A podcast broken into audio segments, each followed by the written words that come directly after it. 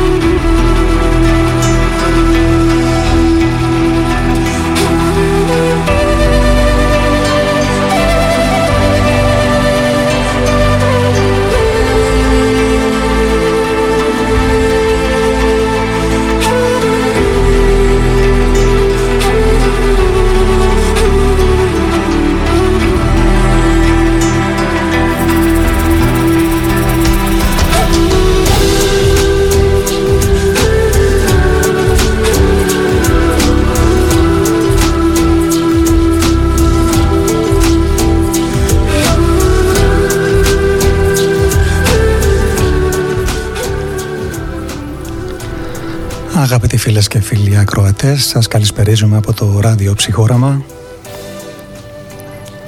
Ακούτε ζωντανά την εκπομπή Ψυχοραματιστές με τον ε, Αντώνη Μικονιάτη. Καλησπέρα Αντώνη. Καλησπέρα Μαρία, καλησπέρα σε όλους. Θα είμαστε μαζί σας για το επόμενο δύο ώρο μέχρι και τις 10 το βράδυ. Και να σας πούμε πρώτα απ' όλα ότι μας βρίσκεται στην ιστοσελίδα του σταθμού μας στο ψυχόραμαradio.gr στα social Instagram και Facebook ως ψυχόραμα κάτω παύλα radio και τηλεφωνικά στον αριθμό Viber ή WhatsApp 697 43 42 481 επαναλαμβάνω 697 43 42 481 Σας προσκαλούμε να επικοινωνήσετε μαζί μας με όποιον τρόπο διαλέξετε και να ξέρετε ότι θα χαρούμε πολύ να έχουμε την συμμετοχή σας επειδή η εκπομπή μας είναι κυρίως μια εκπομπή διαλόγου. Περιμένουμε λοιπόν να μοιραστείτε και εσείς μαζί μας τα δικά σας σχόλια, τις δικές σας σκέψεις, τους προβληματισμούς, κάποια προσωπική εμπειρία σας σχετικά με το σημερινό μας θέμα και ίσως αυτή η ελληνεπίδραση να βγάλει κάτι ενδιαφέρον και ωφέλιμο για όλους μας. Το θέμα μας για σήμερα, αλήθειες και ψέματα. Ακούμε όλο και συχνότερα ότι οι διαπροσωπικές μας σχέσεις έχουν γίνει ανηλικρινείς, ότι δυσκολευόμαστε να συναντήσουμε ανθρώπους αξιόπιστους για να τους εμπιστευτούμε και να σχετιστούμε μαζί τους και ότι γενικά στον κόσμο που ζούμε κυριαρχεί το ψέμα, κάτι που μας απογοητεύει, μας ματαιώνει πολλές φορές και μας κάνει να νιώθουμε άσχημα. Θα μιλήσουμε λοιπόν, να σας προετοιμάσουμε για όλα αυτά που θα πούμε στη συνέχεια για αλήθειες και ψέματα που λέμε τόσο οι ίδιοι στον εαυτό μας όσο και στις διαπροσωπικές μας σχέσεις. Θα αναρωτηθούμε πώς η αλήθεια άραγε αντέχουν οι σχέσεις μας. Θα εξετάσουμε την ψυχολογική διάσταση του ψεύδους προσπαθώντας να φωτίσουμε τους λόγους, τις αιτίες για τις οποίες λέμε ψέματα, σε τι μας εξυπηρετούν. Θα αναρωτηθούμε για την φιλοσοφική υπαρξιακή διάσταση της αλήθειας ή τουλάχιστον θα προσεγγίσουμε κάπως αυτή τη διάσταση. Θα το δοκιμάσουμε. Θα μοιραστούμε μαζί σας τις δικές μας σκέψεις, τους δικούς μας προβληματισμούς και τις δικές μας εμπειρίες. Θα μιλήσουμε για όλα αυτά και για ό,τι άλλο φέρει η ζωντανή μας ε, κουβέντα. Θα χαρούμε πολύ να την απολαύσετε κι εσείς μαζί μας.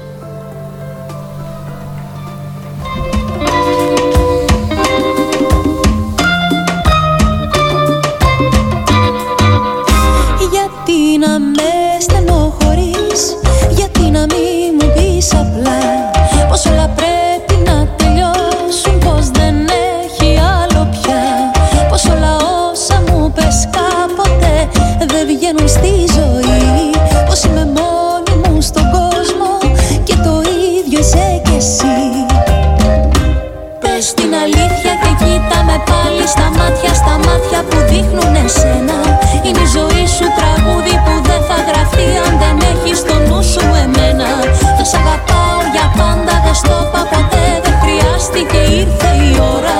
Φίλα με, κοίτα με πάλι στα μάτια, αυτό που δεν είπα να ζήσουμε τώρα.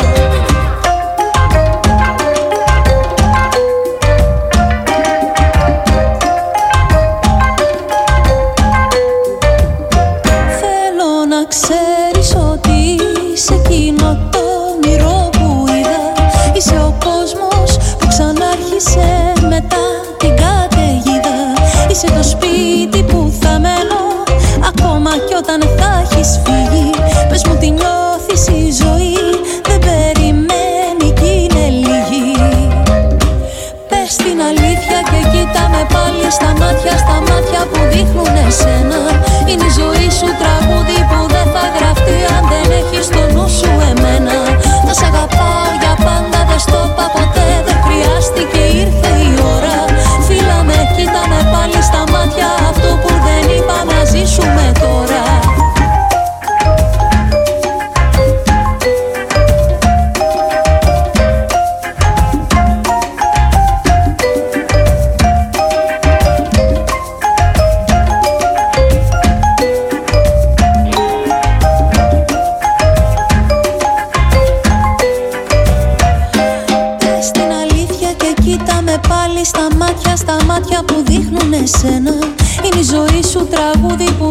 αν δεν έχεις στο νου σου εμένα. Θα σ' αγαπάω για πάντα δεν στο ποτέ. Δεν χρειάστηκε ήρθε η ώρα. Φίλα με κοίτα με πάλι στα μάτια. Αυτό που δεν είπαμε ας ζήσουμε τώρα. Πες την αλήθεια και κοίτα με πάλι στα μάτια. Στα μάτια που δείχνουν εσένα. Είναι η ζωή σου τραγούδι που δεν θα γραφτεί Αν δεν έχεις στο νου σου εμένα. Θα σ' αγαπάω για πάντα δεν στο είπα ποτέ. Δεν χρειάστηκε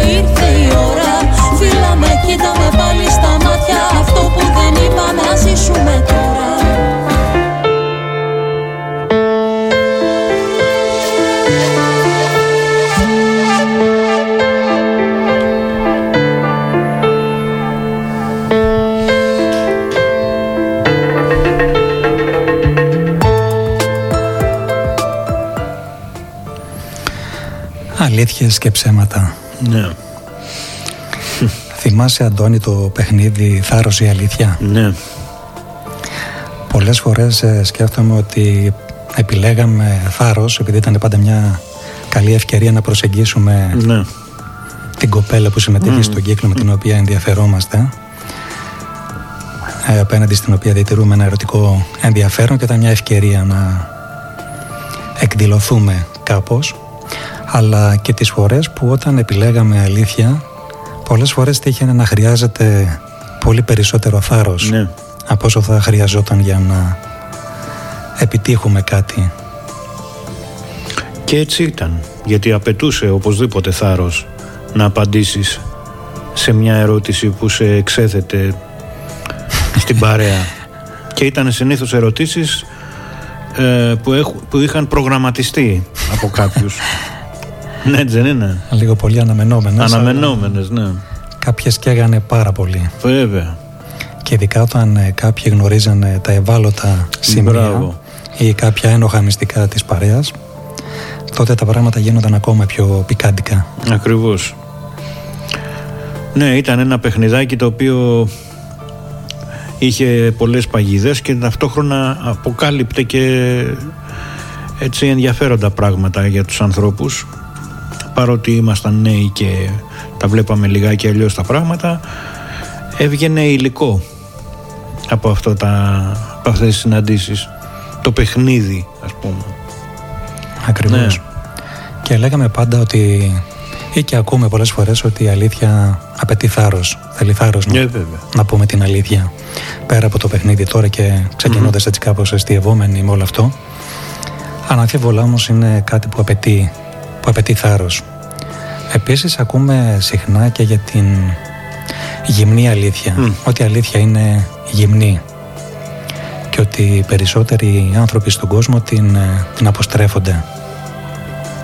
Σκέφτηκα ότι θα ήταν μια καλή ιδέα σήμερα με αυτό το θέμα να θυμηθούμε λίγο αυτόν τον μύθο για τη γυμνή αλήθεια σύμφωνα με τον οποίο όταν το ψέμα συνάντησε την αλήθεια περπάτησαν για λίγο ώσπου έφτασαν σε ένα μεγάλο πηγάδι γεμάτο νερό.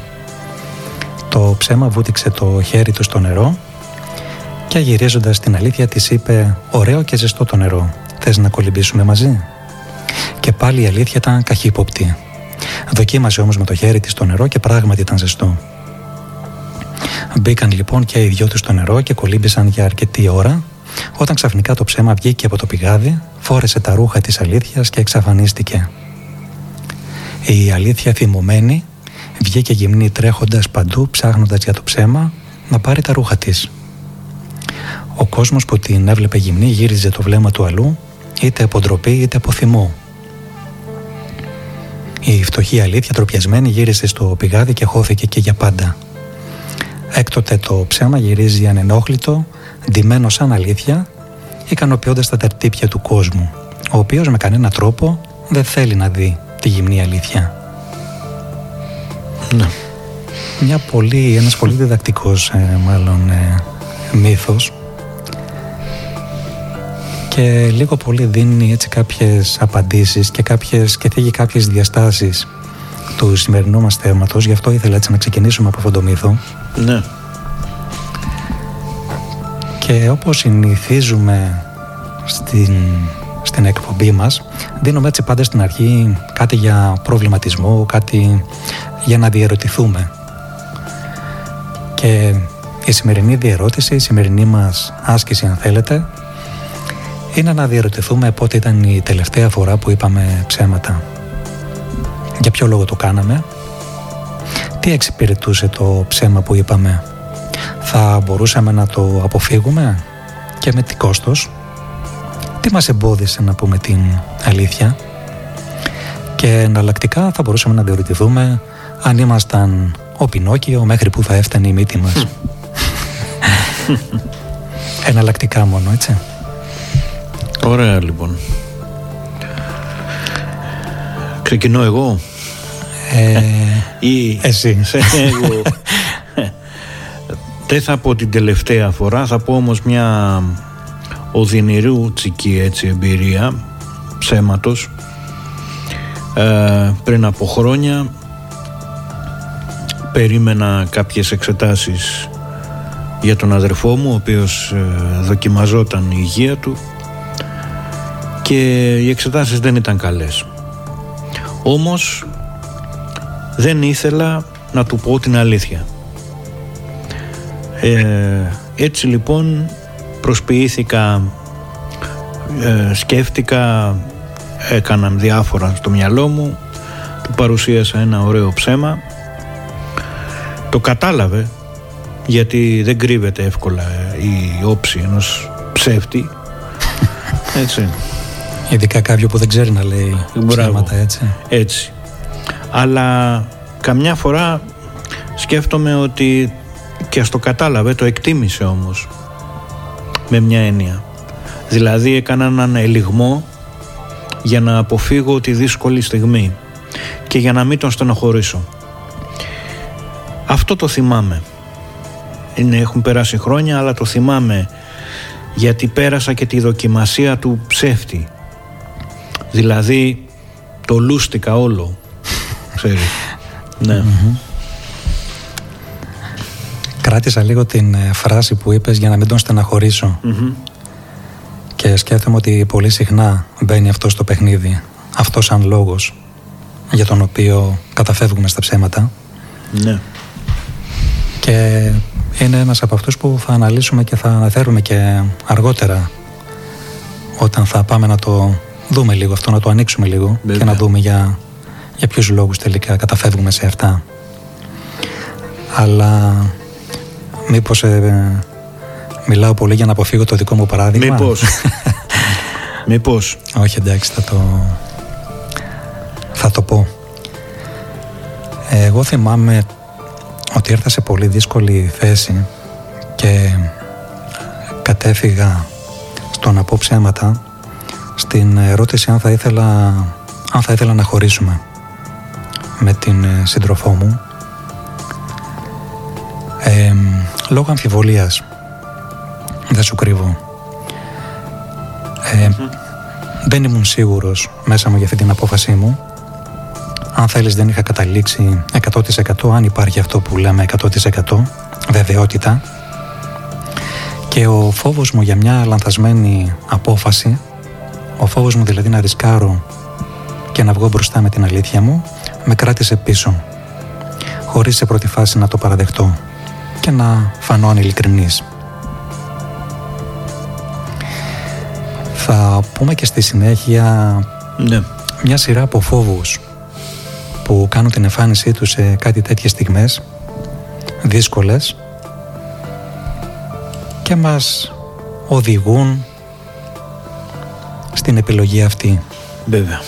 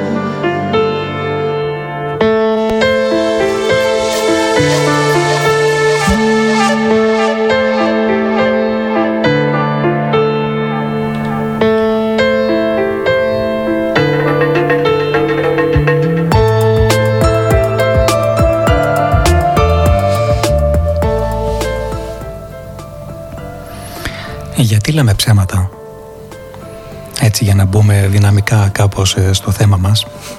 γιατί εγώ ανέφερα πριν ένα λόγο ε, αναφέροντας το δικό μου προσωπικό παράδειγμα και μίλησα για το φόβο της λανθασμένης απόφασης.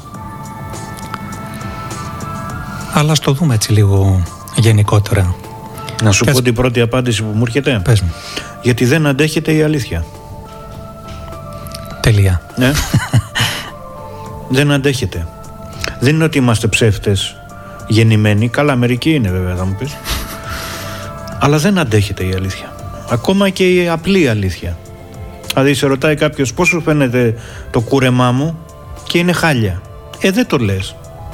Από ευγένεια. Απλό θέμα. Ε; Το να μην αντέχετε κάτι σημαίνει, να σου πω έτσι πώς το ακούω αυτό που λες, ε, δεν αντέχω κάτι σημαίνει για μένα ότι δεν μπορώ να το διαχειριστώ. Ναι. Ναι. Ότι είναι τόσο βαρύ για μένα που θα με βγάλει από το κέντρο μου, θα με ανισορροπήσει, θα με κάνει να νιώσω τόσο δυσάρεστα που δεν θα ξέρω τι να κάνω με αυτό το συνέστημα που θα αναδυθεί. Αυτό. Και δεν είναι λίγο όλο αυτό. Και υπάρχει και μια διαβάθμιση εδώ. Δηλαδή δεν αντέχετε τι; Πόσο δεν αντέχετε κάτι; Ναι. Και σίγουρα ο καθένας μας έχει και ένα διαφορετικό όριο Σωστό. αντοχής. Κάτι που μπορεί να αντέχω εγώ δεν το αντέχεις εσύ, κάτι που αντέχεις εσύ δεν αντέχω εγώ. Έχει μια σχετικότητα δηλαδή και αυτή η αντοχή για την οποία Σωστό. συζητάμε. Και βέβαια όταν λέμε δεν αντέχετε μπορεί μετά αυτά που θα ακολουθήσουν να μην είναι ακόμα χειρότερα. Οπότε σε πρώτη φάση αντέχετε για να μην έρθουν τα επόμενα. Αλλά αυτό το μαθαίνεις στη διαδρομή της ζωής. Σε πρώτη φάση θες να αποκρούσεις το μπαλάκι όπως σου έρχεται στη ρακέτα. Να μην σε χτυπήσει. Άσχετα αν μετά έρχονται κοτρώνες και δεν τις βλέπεις. Σε πρώτη φάση. Ναι. Σωστά. Σε πρώτη φάση θέλω να, Ναι. Να κρύψω κάτι. Θέλω να μην ε, φανερώσω κάτι. Ε, ή από την άλλη μπορεί και να προβάλλω κάτι το οποίο δεν ανταποκρίνεται ή δεν συμφωνεί με την, με την πραγματικότητα. Και πέρα από, τον, ε, πέρα από την αντοχή που είπες ε, Αντώνη ε, θέλω λίγο να μείνω στη λέξη φόβος σε αυτή που χρησιμοποίησα Ναι. στο δικό μου παράδειγμα και να ε, διαρωτηθώ ανοιχτά τι είναι αυτό που φοβάμαι για να πω την αλήθεια. Τι φοβόμαστε; Ωραία. να πούμε την αλήθεια. Όπως είπες και εσύ μπορεί να έρθουν κοτρώνες. Άρα φοβόμαστε τις συνέπειες που θα έχει το να πούμε την αλήθεια. Ε, σαν μικρά παιδιά φοβόμασταν ότι θα μας μαλώσουν, ότι θα μας Μπράβο. χτυπήσουν. Αν αποκαλύπταμε για παράδειγμα μια σκανταλιά που κάναμε. Και ίσως κατά κάποιο τρόπο από παιδιά μαθαίνουμε να λέμε ψέματα Σωστό. για να επιβιώσουμε και στο μικρό κόσμο, στο μικρό κόσμο της παιδικής ηλικίας μας. Εκεί είναι καθημερινή πραγματικότητα. Η- Στην ουσία μεταμφιεζόμαστε κιόλας, είναι, παίζουμε ρόλους. Το ψέμα πάει και έρχεται. Στην ουσία δεν διαχωρίζεται από την αλήθεια. Όπως το θέτουμε τώρα, στην παιδική ηλικία ειδικά. Το ψέμα πέφτει σύννεφο, διότι θα πούμε ψέματα στους γονείς, θα πούμε ψέμα... Παίρνουμε κακούς βαθμούς, λέμε ψέματα. Παίρνουμε αυτό, λέμε ψέματα. Ε, κρυβόμαστε από την φρικτή αλήθεια. Γιατί φοβόμαστε, όπως είπες, την τιμωρία, τις συνέπειες. Δεν θέλουμε να τις υποστούμε. Και μιας και λέμε για την παιδική ηλικία, ενώ αναπτυξιακά θεωρείται εύλογο και φυσιολογικό τα παιδιά να λένε ψέματα για παράδειγμα, είναι γνωστό ο φανταστικός φίλος που μπορεί να έχει Ναι. και για τον οποίο μπορεί να μιλάει ένα μικρό παιδί. Ε, εν τούτης, μεγαλώνοντας τα πράγματα αλλάζουν και επισέρχονται πιο σοβαροί λόγοι για τους οποίους μπορεί να καταφεύγουμε στα ψέματα. Ένας ε, άλλος λόγος μπορεί να είναι ο φόβος της ε, απόρριψης.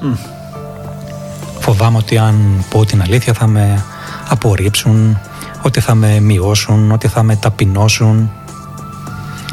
Και το ενδιαφέρον έχει εδώ ότι αν κοιτάξουμε τους φόβους αυτούς έναν έναν για τους οποίους καταφεύγουμε στα ψέματα θα δούμε ότι κάτω από κάθε φόβο υπάρχει, υπάρχει κάτι.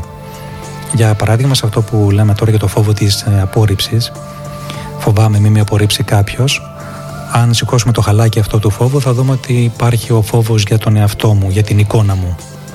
Ναι. Φοβάμαι μη με απορρίψεις, άρα φοβάμαι μη με ακυρώσεις στην ουσία. Επειδή μπορεί να έχω μια χαμηλή εμ, αυτοεκτίμηση. Μμμ. Οπότε ανάλογα και με την, το χαμηλό δείκτη της αυτοεκτίμησής μου ανάλογος είναι και ο φόβος που μπορεί να έχω για την απόρριψη. Και αν το να πω το ψέμα μπορεί να το κάνει πιο ανώδυνο αυτό ε, μπαίνω στον πειρασμό να το χρησιμοποιήσω. Ναι. Εδώ βέβαια συζητούμε τώρα αμυντικά ψέματα με μια έννοια. Υπάρχουν και άλλοι που χρησιμοποιούν τα επιθετικά ψέματα. Μμμ. Τα κάνουν επάγγελμα, ας πούμε. Μ, Βγάζουν λεφτά από αυτά.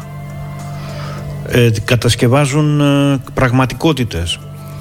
Ε, μύθους. Δημιουργούν ε, σύμπαντα. Αυτά είναι τα σοβαρά ψέματα, πιστεύω. Τα αμυντικά είναι, είναι αμυντικά. Αυτό που συζητούμε, ε, Μμμ. από τους φόβους μας. Να μην πάθουμε, να μην... Αυτή ο φόβος απόρριψης είναι πολύ σημαντικός. Τα επιθετικά είναι τα, αυτά που φοβίζουν. Και τα οποία μπορεί να είναι πολύ βλαβερά Πολύ. όταν κάποιος δηλαδή το έχει σαν επάγγελμα Μμμ. Ε, στην ουσία εκεί μιλάμε όχι απλά για ψέματα, μιλάμε για εξαπάτηση. Εξαπάτηση. Βέβαια. Και εκεί γίνονται πιο άγρια Τα πράγματα. τα πράγματα και σε, και σε ηθικό επίπεδο. Τώρα Μπράβο. βάζεις και την ηθική διάσταση του πράγματος Έτσι, έτσι, εκεί. για το κατά πόσο είναι καλό, κακό ε, το ψέμα στην ηθική του βάση. Ναι. Και μιας και το αναφέρεις ε, Αντώνη ήδη από τώρα, Μμμ. το ηθικό κομμάτι, ε, εγώ συνδέω πάρα πολύ την ηθική διάσταση με την βλάβη. Ακριβώς αυτό που ανέφερες. Τη βλάβη δηλαδή προκαλώς στον άλλον. Σωστά. Μέσα από το ψέμα που λέω. Σε τι τον βλάπτω. Ναι. Εκεί νομίζω τα πράγματα είναι πολύ σοβαρά και μπορεί να στοιχήσουν ε, και ζωές ακόμα. Δηλαδή όταν μια εταιρεία ας πούμε πετάει ένα αεροπλάνο το οποίο έχει εξαπατήσει τον κόσμο ότι έχουν γίνει όλα τα όλοι οι έλεγχοι και λοιπά και υπάρχουν μέσα 200 άνθρωποι αυτό δεν είναι πια ψέμα. Θα μου πεις έχουμε πάει σε άλλη διάσταση. Αυτό που είπαμε, στην εξαπάτηση. Δηλαδή εκεί τα πράγματα είναι πάρα πολύ σοβαρά. Από το να πεις ένα ψέμα ας πούμε α, κρυπτόμενος ή ξέρω εγώ άργησες στη δουλειά σου και λες ένα, ένα ψέμα ξέρω εγώ. Αυτά είναι καθημερινή σχεδόν ε, τριβής. Αλλά τα άλλα είναι τα σοβαρά βέβαια. Μιας και ξεκινήσαμε να αναφερόμαστε σε διάφορους φόβους, ε, μπορούμε να αναφέρουμε και το φόβο της παρεξήγησης. Μμμ. Πολλές φορές καταφεύγουμε σε ψέματα ακόμα και σε οικία μας πρόσωπα από φόβο μήπως μας παρεξηγήσουν.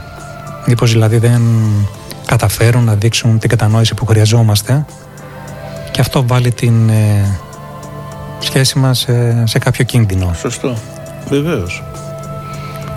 Ένα Βεβαίως. παράδειγμα που μου έρχεται στο μυαλό είναι όταν ε, αρνούμαστε για παράδειγμα επανειλημμένα να ανταποκριθούμε σε μια πρόσκληση Μμμ. κάποιου φίλου ή οικείου προσώπου με την δικαιολογία, με την πραγματική δικαιολογία ότι πιεζόμαστε αυτή την περίοδο και δεν έχουμε τον χρόνο κτλ. Αλλά από φόβο ότι αυτό μπορεί να μην γίνει κατανοητό επειδή είναι επανειλημμένο προτιμούμε τελικά να πούμε ένα λευκό, ένα κατά συνθήκη Αυτό. Ε. Αυτό που λες. Το κατά συνθήκη. Ναι. ψέμα. το οποίο ε, είναι δυνατό όπλο θα το πούμε για έτσι να πιάσει τόπο ας πούμε ενώ αν πεις την αλήθεια ναι, θα παρεξηγηθείς μπορεί να μην σου ξαναμιλήσουν Ακριβώς. δεν το ρισκάρεις Και κάτω από αυτόν τον φόβο, επειδή είπαμε ότι συνήθως κάτω από αυτούς τους φόβους κρύβεται και κάτι, Μμμ. ε, να πούμε επί τη ευκαιρία ότι κάτω από το φόβο, για παράδειγμα, της ε, παρεξήγησης, Μμμ. μπορεί να κρύβεται μια πεποίθηση ότι ο άλλος δεν, μπο- δεν θα μπορέσει να με καταλάβει. Ότι ακόμα και αν του πω την αλήθεια, ακόμα και αν πω σε σένα, Αντώνη, την αλήθεια ότι ξέρεις, δεν μπορώ για πολλωστή φορά να συναντηθούμε. Αυτή τη φορά δεν θα το καταλάβεις. Έτσι. Και πραγματικά δεν θα το καταλάβεις. Και, και πραγματικά δεν το καταλαβαίνω, ναι. Γιατί τόση ώρα μου λες ψέματα.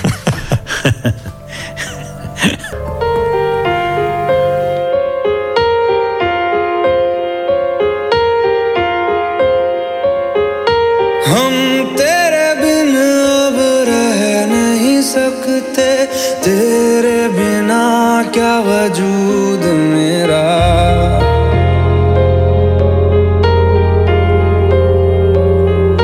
हम तेरे बिन अब रह नहीं सकते। तेरे बिना क्या वजूद मेरा। तुझसे जुदा अगर हो जाएँगे तो खुद से ही हो जाएँगे जुदा। क्योंकि तुम ही हो, अब तुम ही हो। ज़िंदगी, अब तुम ही हो। चैन भी, मेरा दर्द भी, मेरी आशिकी, अब तुम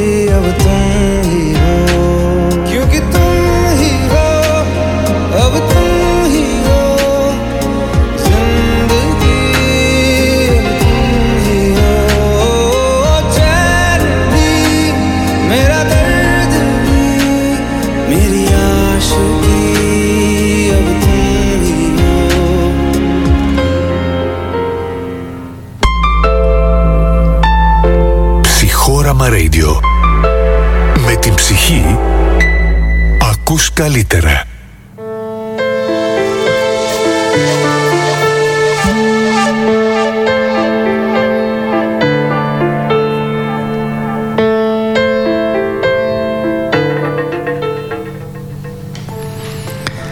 Η αλήθεια πονάει. Στην πραγματικότητα εμείς πομνάμε. όχι η αλήθεια. Σωστό. Και φοβόμαστε. Φοβόμαστε μήπως ε, πληγώσουμε και πολλές φορές μήπως ε, πληγωθούμε. Και αυτός είναι ένας λόγος που μας κάνει να καταφεύγουμε κάποιες φορές στο να πούμε ψέματα. Ευγενής λόγος θα έλεγα. Ευγενής. Ναι. Μμμ. Αν και πολλές φορές Ναι. αυτό κρίνεται και από το έτερο, Σωστό. από τον έτερο που γίνεται αποδέκτης ε, του ψέματος. Ναι. Αλλά ναι, καταλαβαίνω με, ποια, με ποιο πνεύμα το λες, ε, Αντώνη, και επί της ουσίας δεν θα διαφωνήσω, απλά ήθελα να το, να το επισημάνω. Είναι αλήθεια ότι κάποιες φορές νιώθουμε, συνεχίζω λίγο αυτό το ευγενές που είπες, ότι πράγματι κάποιες φορές νιώθουμε αδύναμοι για διάφορους λόγους να διαχειριστούμε την προοπτική του πόνου. Ότι αν αποκαλύψω την αλήθεια μου, αν βγω μπροστά με την αλήθεια μου, θα ακολουθήσει πόνος. Και αυτόν τον πόνο αδυνατό να τον διαχειριστώ για χύψη λόγους. Πάντα υπάρχουν λόγοι βέβαια που είναι υποδιερεύνηση ή που πρέπει να είναι προς διερεύνηση αλλά όταν πονάει κάτι, πονάει και εκεί κάτι πρέπει να γίνει. Αυτό που μου ήρθε τώρα στο μυαλό καθώς μιλούσες ήταν το coming out που λένε τώρα τα τελευταία χρόνια για εκείνους που κάποια στιγμή δεν αντέχουν άλλο πια και αποκαλύπτονται. Μμμ. Όπως λες, υποφέρουν, πονούν και έχουν και κόστος ε, σε πολλούς τομείς αλλά δεν αντέχεται άλλο το ψέμα και γίνεται η έκθεση και η αποκάλυψη σε διάφορους τομείς ας πούμε. Έτσι δεν είναι. Πολύ ωραίο Ναι. παράδειγμα και πολύ χαρακτηριστικό σχετικά με τον, με τον Πο- πόνο. Πολύ και διδακτικό γιατί κάποιοι από αυτούς τους ανθρώπους ε, τελικά μετρούν τον πόνο του να κρύβονται από το να εκτεθούν και να ηρεμήσουν όμως από εκεί και πέρα να τους αποδεχθούν οι δικοί τους να τους αποδεχθούν οι φίλοι τους το κοινωνικό σύνολο και μετά έρχεται μια ισορρόπηση νομίζω Δύσκολα πράγματα βέβαια, αλλά πρέπει να το περάσεις αυτό το κανάλι, αυτόν τον κάβο. Ναι. Και να εξοπλιστείς με όλο αυτό το κουράγιο και το θάρρος που είπαμε στην αρχή ότι χρειάζεται για να ορθώσεις και να βάλεις σε λέξεις τη δική σου αλήθεια και να τη διατυπώσεις. Πολύ σωστά. Θέλει θάρρος, αυτό που είπαμε στην αρχή. Και νομίζω ότι όσο περισσότερο ερχόμαστε σε επαφή με αυτά τα πράγματα, αντλούμε και από τον εαυτό μας. Έχουμε θάρρος. Περισσότερο από όσο νομίζουμε. Εγώ αυτό νομίζω. Ναι. Υπάρχουν και φορές, ε, Αντώνη, που λέμε ψέματα για ένα πολύ απλό λόγο. Επειδή αγνοούμε εμείς οι ίδιοι την αλήθεια μας. Μμμ. Αγνοούμε εμείς οι ίδιοι την, ε, την εσωτερική μας πραγματικότητα. Σωστά. Ή άλλες φορές έχουμε λανθασμένη αντίληψη. Έχουμε μια διαστρεβλωμένη αντίληψη για την κατάστασή μας, για αυτό που μας συμβαίνει. Και αυτό γίνεται επειδή μερικές φορές πιστεύουμε ότι ή έχουμε την ανάγκη να πιστεύουμε ότι κάτι είναι αληθινό και το δεχόμαστε ως τέτοιο επειδή η ανάγκη μας είναι αυτή. Πολύ σωστά.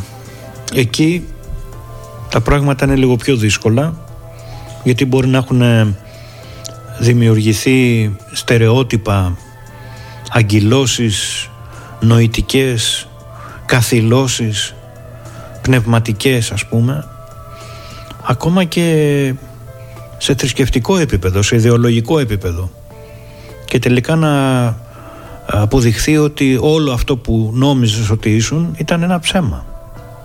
Φοβερό βέβαια, γιατί μετά τι γίνεται. Έτσι, που πατάς μετά. Έχεις να πατήσεις κάπου ή το χρειάζεσαι έστω και ψέμα; Ή το χρειάζεσαι έστω και ψέμα, έστω και προσωρινά θα πω, Ναι. για να μείνω ή μάλλον να διατηρήσω μια ισορροπία, μια εσωτερική ισορροπία που χρειάζομαι στην παρούσα φάση της ζωής μου για να μπορέσω να αντεπεξέλθω σε μια κατάσταση έστω και προσωρινά μέχρι να μπορέσω να το διαχειριστώ μέχρι να μπορέσω να βρω το κουράγιο να κάνω το επόμενο, το επόμενο βήμα. Ναι.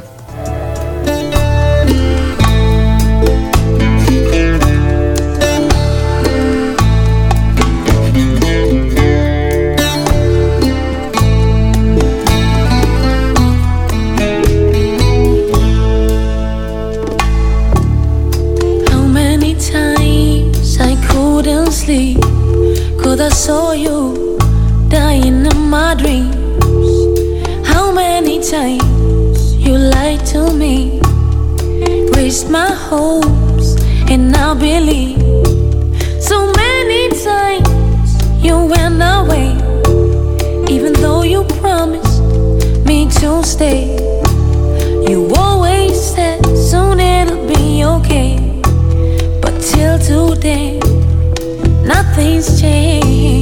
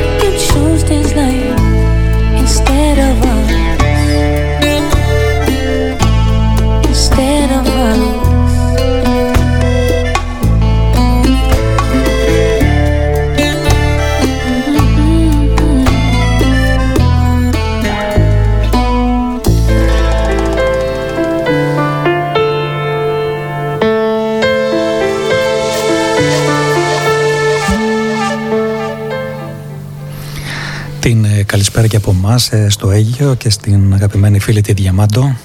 Διαμάντο, σε ευχαριστούμε πολύ για τα καλά σου λόγια. Και ένα μήνυμα από την ε, Τριαντεφυλιά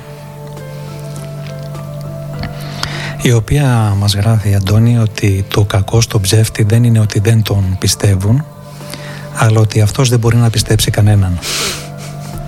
Καλύτερα μια αλήθεια που πονάει παρά ένα ψέμα που κολακεύει. Αυτό θέλω εγώ, λέει η Τριαντεφυλιά. Νομίζω ότι αυτή είναι η, η αυτοτιμωρία του, του ψεύτη. Ε, βέβαια. Σωστό. Γιατί ακόμα και αυτό καταλήγει να είναι. Όχι ακόμα και αυτό, αυτό καταλήγει να είναι βασανιστικό. Το να μην μπορείς να εμπιστευτείς. Ναι. Το να μην μπορείς να έχεις ε, ένα στήριγμα.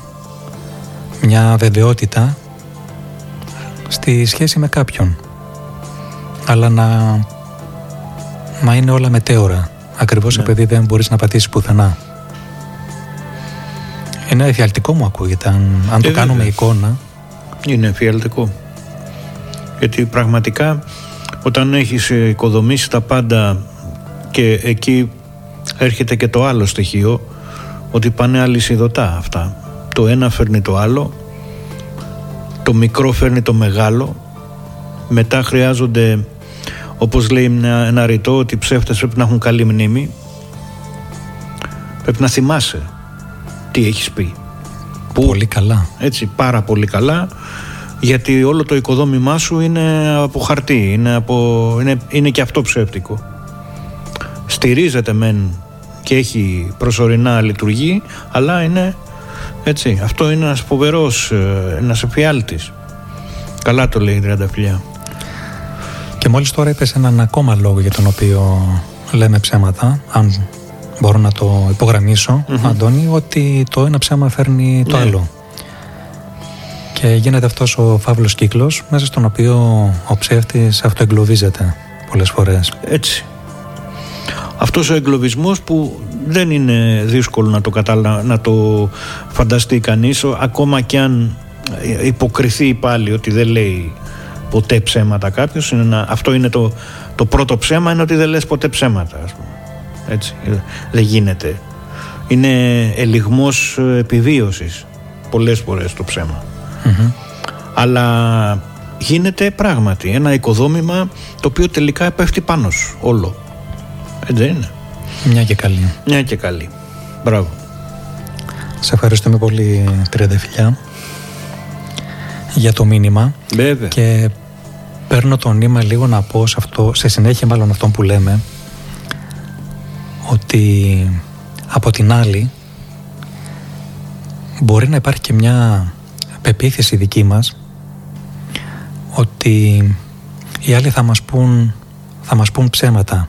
Όχι επειδή εμείς οι ίδιοι λέμε ψέματα επειδή εμείς το συνηθίζουμε αλλά επειδή έτσι πιστεύουμε και το επειδή έτσι πιστεύουμε το συνδέω και με κάποια τραυματική εμπειρία που μπορεί να έχουμε. Μπορεί στο παρελθόν να έχουμε εξαπατηθεί ή να ήμασταν άτυχοι και να εξαπατηθήκαμε στη σειρά δύο συνεχόμενες φορές και να έχει διαμορφωθεί μια τέτοιου είδους πεποίθηση. Ναι. Και αυτό να γίνεται εμπόδιο σε μελλοντικές ε, σχέσεις το να δείξεις την εμπιστοσύνη που χρειάζεται για να λειτουργήσει μια σχέση. Ναι. κρυσταλλώνεται μια τέτοια επίθεση η οποία είναι και δύσκολο κάποιες φορές να, να σπάσει. Αυτό που θέλω εδώ λίγο να πω ε, είναι ιδιαίτερα στις προσωπικές σχέσεις αυτό το οποίο διαχωρίζω εγώ είναι το ψέμα το συμπεριφορικό ας πούμε με το συναισθηματικό το συναισθηματικό για μένα είναι απαράδεκτο δηλαδή να προσποιείσαι ότι έχεις συναισθήματα ενώ δεν έχεις το να κάνεις ελιγμούς ε, διάφορους για να σώσεις μια σχέση ή να σωθείς ο ίδιος μες στη σχέση είναι ένα θέμα. Το να εξαπατάς συναισθηματικά τον άλλον όμως είναι τρομερό. Αυτό δεν το δέχομαι προσωπικά. Είναι ελεηνό. Το λέω έτσι ευγενικά. Είσαι σαφής νομίζω. Το πρώτο είναι συγχωρηταίο ότι κάνεις ελιγμούς. Όχι ότι είναι αποδεκτό. Πιο ανθρώπινο. Απλά. Ήθελα να κάνω αυτό το διαχωρισμό. Το θυμήθηκα τώρα που είπες για, την, ε, για το πλέγμα όλο αυτό. Έτσι που μας οδηγεί η ανηλικρίνεια έτσι είναι με τον εαυτό μας και με τους άλλους ένα πλέγμα Αυτό που λες πάλι νιώθω να κινείται προς την κατεύθυνση της ε, πλήρους εξαπάτησης του άλλου. Ναι. Έστω σε συναισθηματικό επίπεδο, μάλλον όχι έστω, σε συναισθηματικό επίπεδο. Εκεί. Και νομίζω αυτό που είναι το επιβαρυντικό σε αυτή την ε, περίπτωση είναι τα ταπεινά αίτια, Ναι. τα ταπεινά κίνητρα. Ότι δεν το κάνω για κάποιον επειδή κάτι με δυσκολεύει εμένα, επειδή κάτι με εμποδίζει στο να είμαι ειλικρινής, ναι. αλλά επειδή συνειδητά επιλέγω προς ε, δικό μου όφελος να σε βλάψω. Εκεί υπάρχει Αυτό που είπες στην αρχη υπάρχει βλάβη του άλλου. Και επειδή υπάρχει βλάβη σοβαρή του άλλου, μπορεί ο άλλος να οδηγηθεί στα άκρα. Έτσι δεν είναι. Δηλαδή ρημάζεις στην ευαισθησία του αλλου Δεν συγχωρείται αυτό. Εκεί δεν υπάρχει για μένα, δεν, δεν υπάρχει, εντάξει. Άνθρωποι είμαστε, όλα είναι μέσα στην συνθήκη του ανθρώπου. Όλα. Αυτό είναι πάντως από τα τελευταία. Όταν ε, το τελευταίο οχυρό που έχει κάποιος είναι το συνέστημά του. Δεν μπορείς να το ρημάζεις αυτό. Έτσι νομίζω εγώ. Αυτή είναι μια προσωπική... Ε; Προσδίδεις μια ιδιαίτερη ναι. απαξία σε αυτό. Μπράβο, ναι. Γιατί υπάρχει βλάβη. Αυτό που είπες ε, στην αρχή, που είναι σωστό. Για να κλείσω λίγο τη σκέψη μου ναι, προηγούμενα, όχι, ναι. ε, απλά το κράτησα για μετά. Σε σχέση με αυτό που, που λέγαμε σχετικά με την πεποίθηση μάλλον ότι οι άλλοι θα μου πούν ψέματα ε, πολλές φορές καταλήγουμε να εξαιτίας αυτής της πεποίθησης να το κάνουμε εμείς πρώτοι δηλαδή λειτουργώντας πάνω σε μια βάση που λέει ότι αφού οι άλλοι με βεβαιότητα θα μου πούν ψέματα, καλύτερα να το κάνω εγώ πρώτος. Σωστό. Βέβαια. Και αυτό είναι μια ένδειξη, αν πιάνουμε τον εαυτό μας να λέει κάτι τέτοιο, ότι πίσω από αυτό μπορεί να κρύβεται μια τέτοια πεποίθηση δυσλειτουργική, μη βοηθητική για τις σχέσεις μας.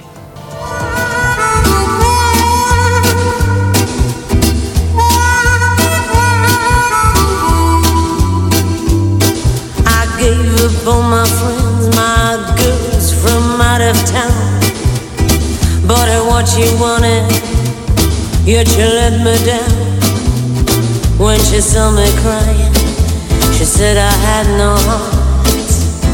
When my heart was bleeding, she turned around and laughed. Girls don't cry for Louis.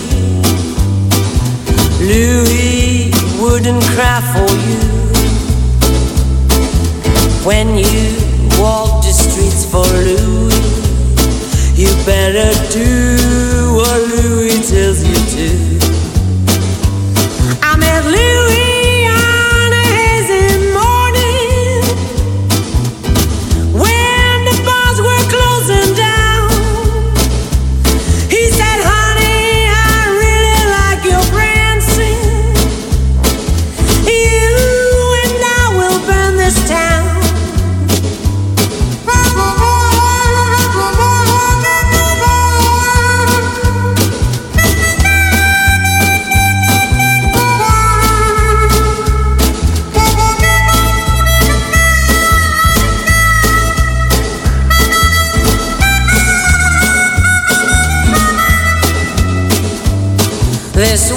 Woman, misled me, hurt me in my pride.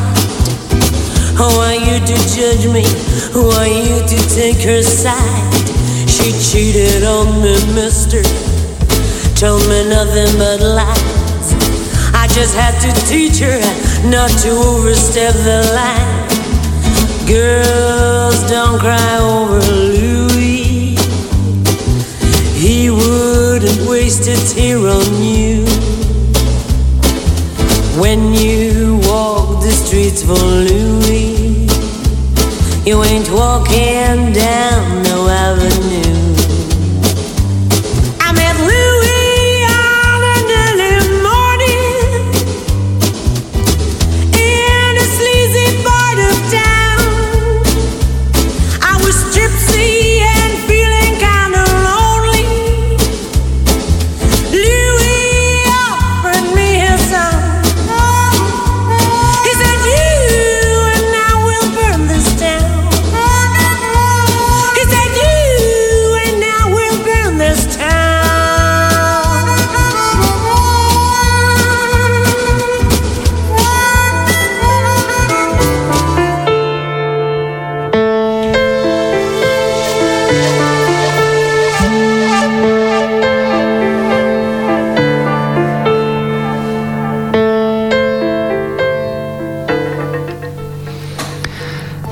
Λέμε ψέματα, λέμε ψέματα γιατί λέμε ψέματα.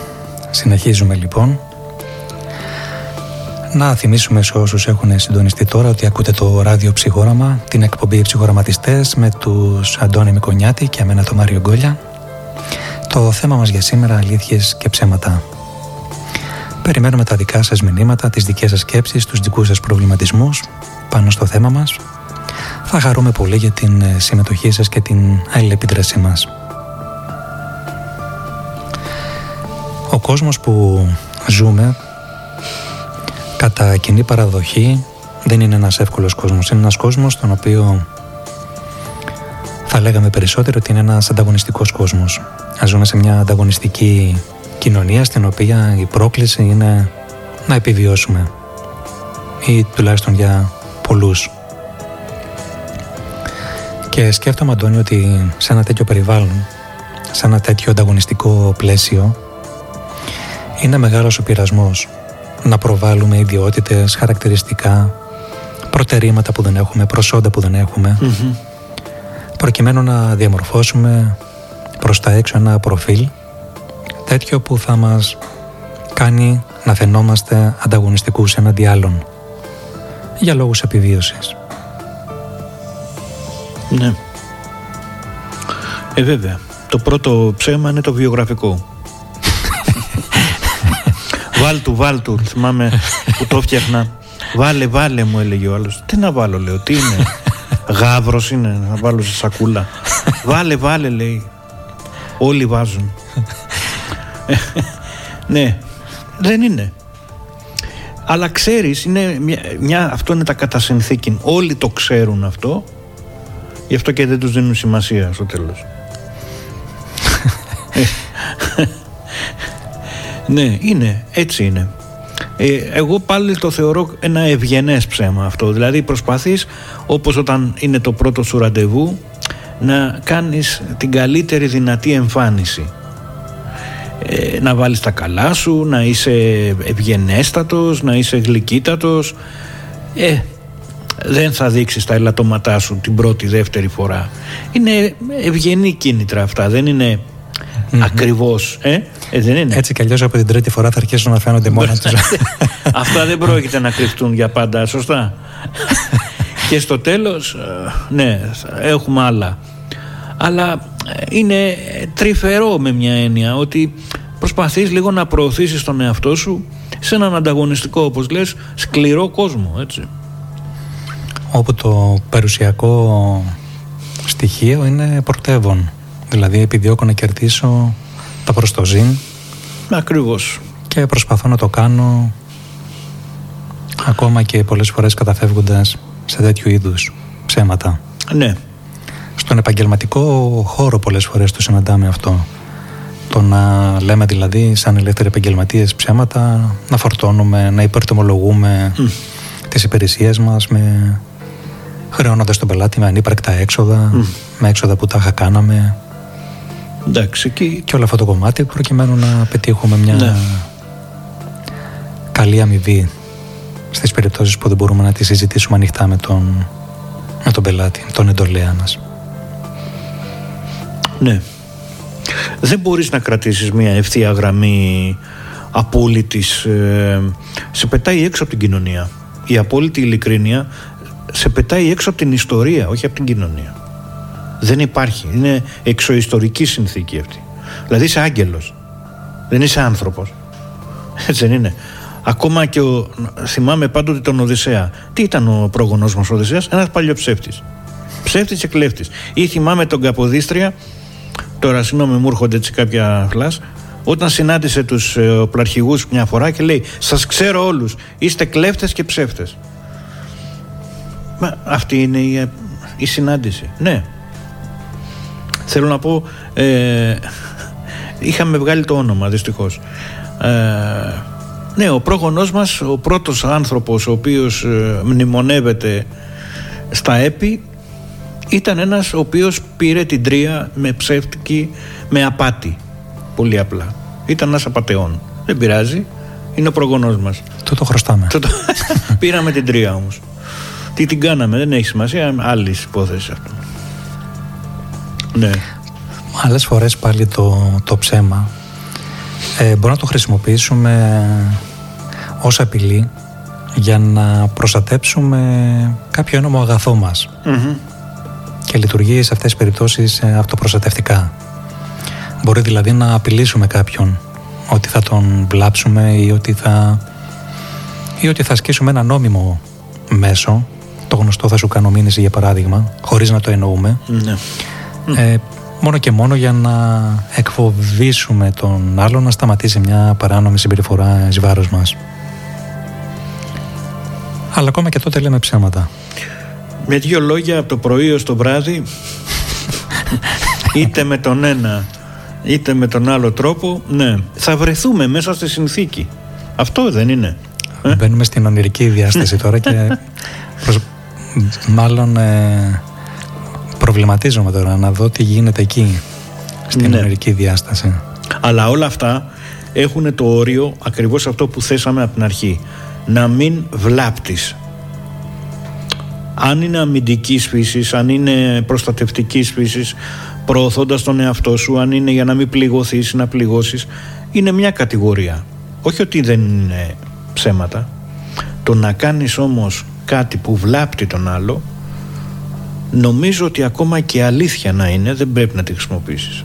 Γιατί και η αλήθεια βλάπτει κάποιες φορές. Έτσι δεν είναι. Και σε αυτή την περίπτωση νομίζω ότι τα κίνητρα μπορούμε να πούμε ότι είναι Μπράβο. καθαρά εγωιστικά. Δηλαδή όταν κάποιος υποκινείται από καθαρό, αν μπορούμε να πούμε τη λέξη καθαρός, από καθαρό εγωισμό, όπου το μοναδικό κίνητρο και ο στόχος είναι η ικανοποίηση των δικών μου αναγκών, προσδοκιών ή των φιλοδοξιών εις βάρος του άλλου, ακόμα και με την χρησιμοποίηση ψεμάτων, ε, τότε πραγματικά αναδεικνύεται σαν κίνητρο Ναι, ένας ατόφιος εγωισμός. σωστό. Βέβαια. Ο ατόφιος εγωισμός είναι βασικό κίνητρο. Και η θεώρηση ότι εσύ ε, οφ- μάλλον οι άλλοι οφείλουν σε σένα την- ε, και πρέπει να σου δίνουν, πρέπει να σου προσφέρουν. Εσύ πρέπει να παίρνεις και να μην δίνεις. Είναι μια ε, σύμπλοκη έτσι, να μην την πω ναρκισική ας πούμε, αλλά τέλος πάντων ε, έτσι δεν είναι. Μια μεγαλομανία ίσως, μια, μια καινοδοξία. Συχνά πράγματα στην, ε, παντού. Τα συναντάμε. Τα, έτσι ακριβώς.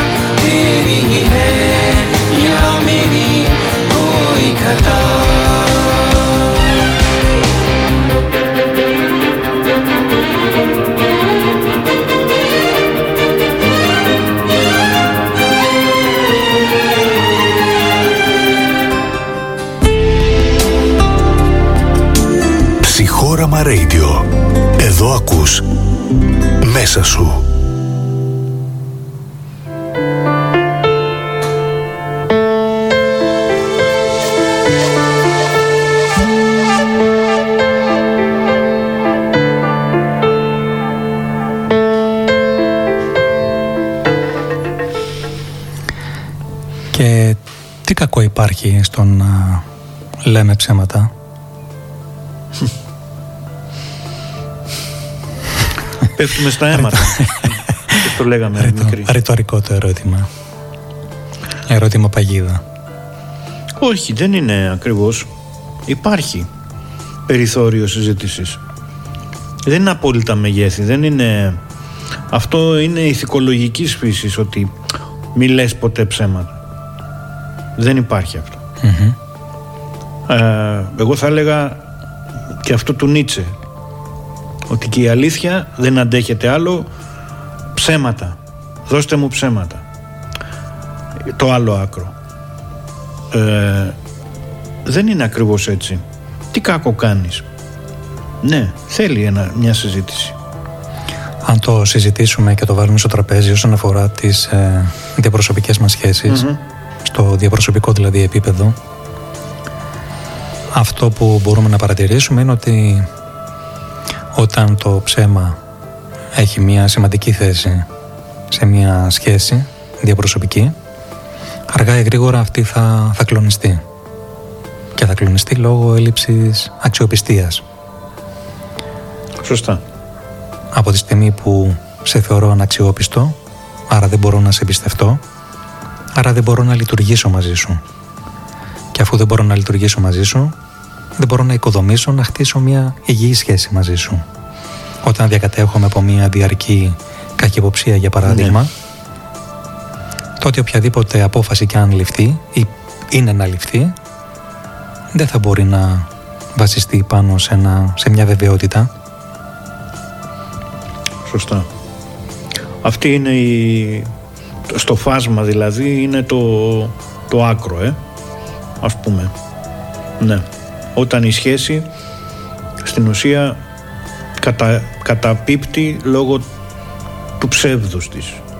Από την θεμελίωσή της στην ουσία. ε. Όταν υποκύπτει στο ψέμα, Ναι. αν μπορούμε να το πούμε. Ναι, γιατί ε, εκεί πραγματικά δεν υπάρχουν ε, περιθώρια πλέον. Θα συσσωρεύονται τα ψέματα το ένα πάνω στο άλλο και θα καταρρεύσει από το ίδιο βάρος το, το οικοδόμημα. Σωστά. Αλλά ε, απ' την άλλη, ε, επειδή και το άλλο άκρο δεν υπάρχει, η απόλυτη ειλικρίνεια είναι κάτι, ένα μέγεθος νομίζω κατά την άποψή μου άπιαστο, ανέφικτο. Του πάντα λέω την αλήθεια για Ναι. τα πάντα.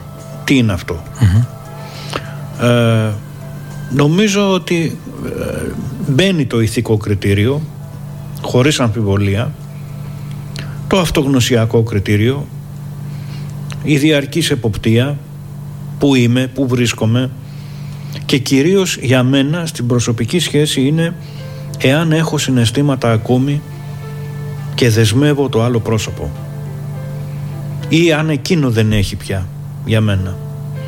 Και βρισκόμαστε μέσα σε μια μεγάλη απάτη συναισθηματικής φύσης. Και είμαστε ειλικρινείς ψεύτες όμως ειλικρινείς στα άλλα τι να το κάνω υποκριτές δηλαδή στην ουσία Παραμένοντας εγκλωβισμένοι σε ένα μοτίβο Μπράβο. σχέσης, ε, μη σχέσης. Ναι. Αυτό πολλές φορές συμβαίνει, δηλαδή δεν λένε μεν ψέματα οι σύντροφοι, δεν λένε τίποτα όμως. Δηλαδή δεν λένε τίποτα. Λευκή γάμη, ας πούμε. Νεκρή γάμη.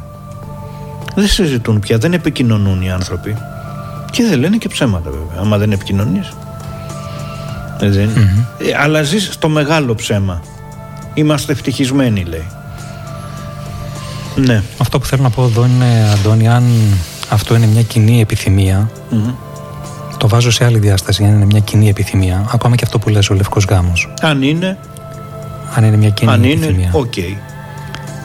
Ε, αν δεν είναι, σίγουρα χρειάζεται να διερευνηθεί.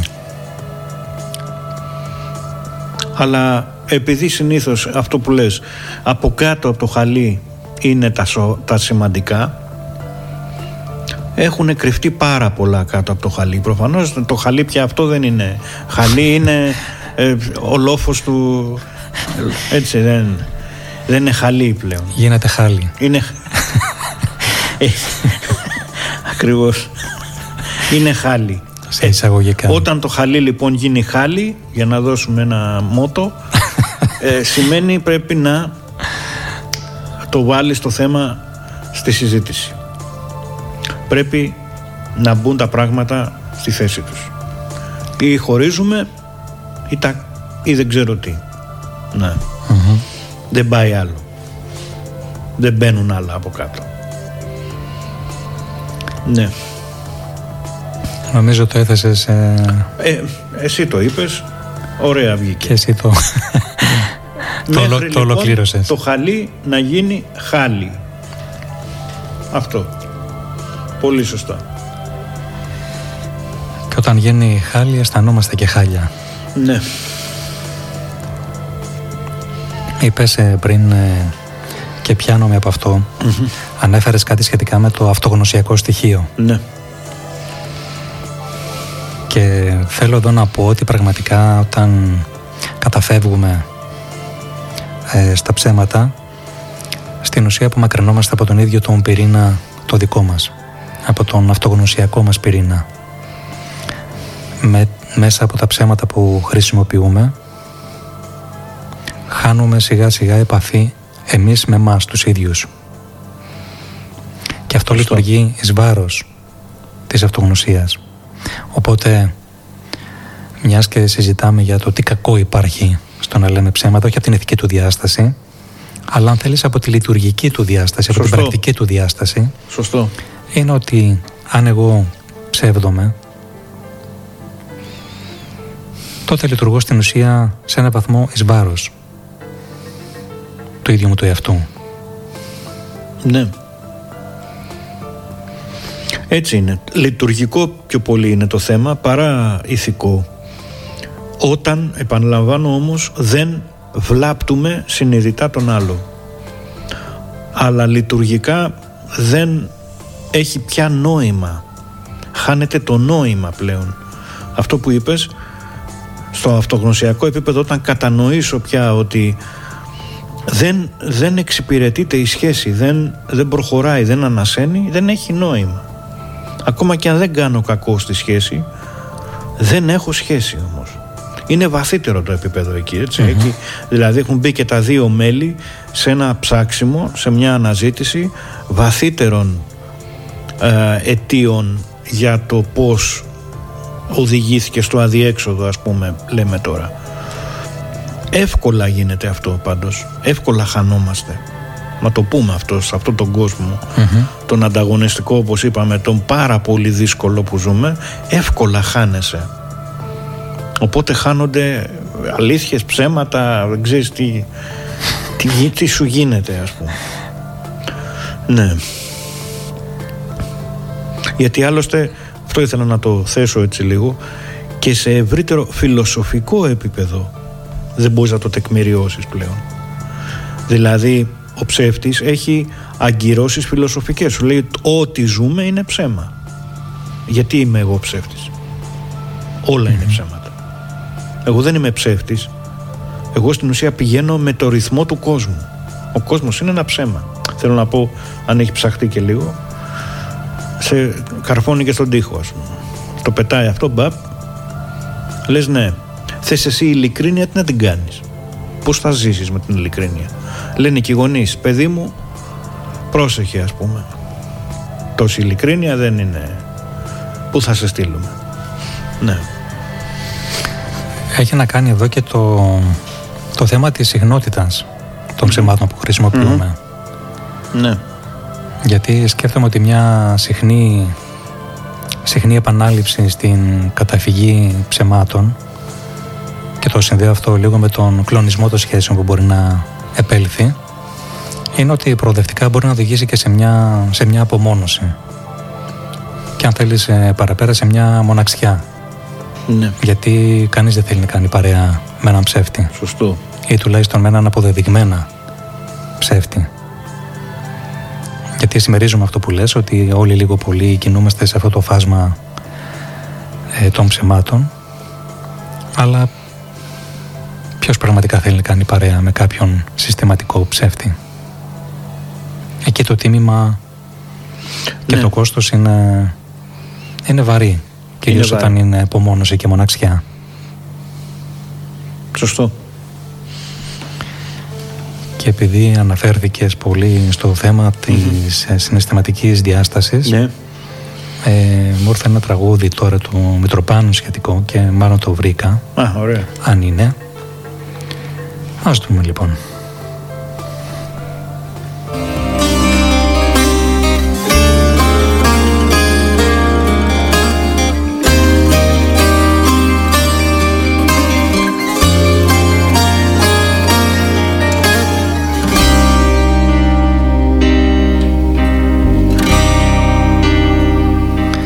Ένας ωραίος ε, στίχος αυτού του τραγουδίου Αντώνη είναι ότι μου έλεγες ψέματα και τελείωσαν της καρδιάς τα αποθέματα λέει.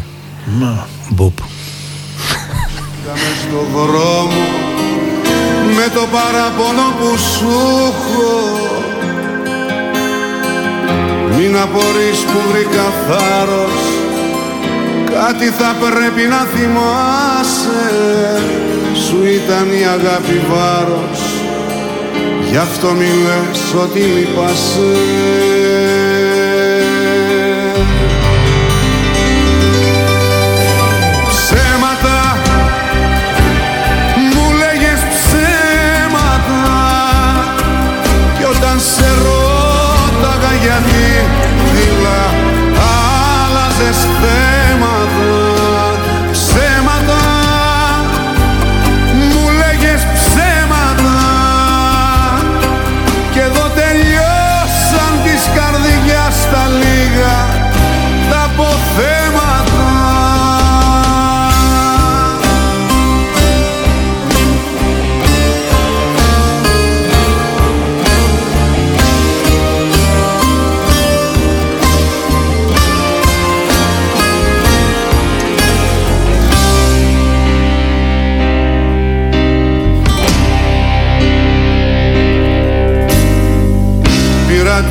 την τύχη μου στους ώμους και κλείσα πίσω μου την πόρτα. Έχει αγάπη κάτι νόμους που δικαιώνουν τον απόντα. Ό,τι κι αν πεις δεν θα απαντήσω αφού ήταν όλα μια απάτη. Μονάχος μου θα συνεχίσω στη ερημιάς στο μονοπάτι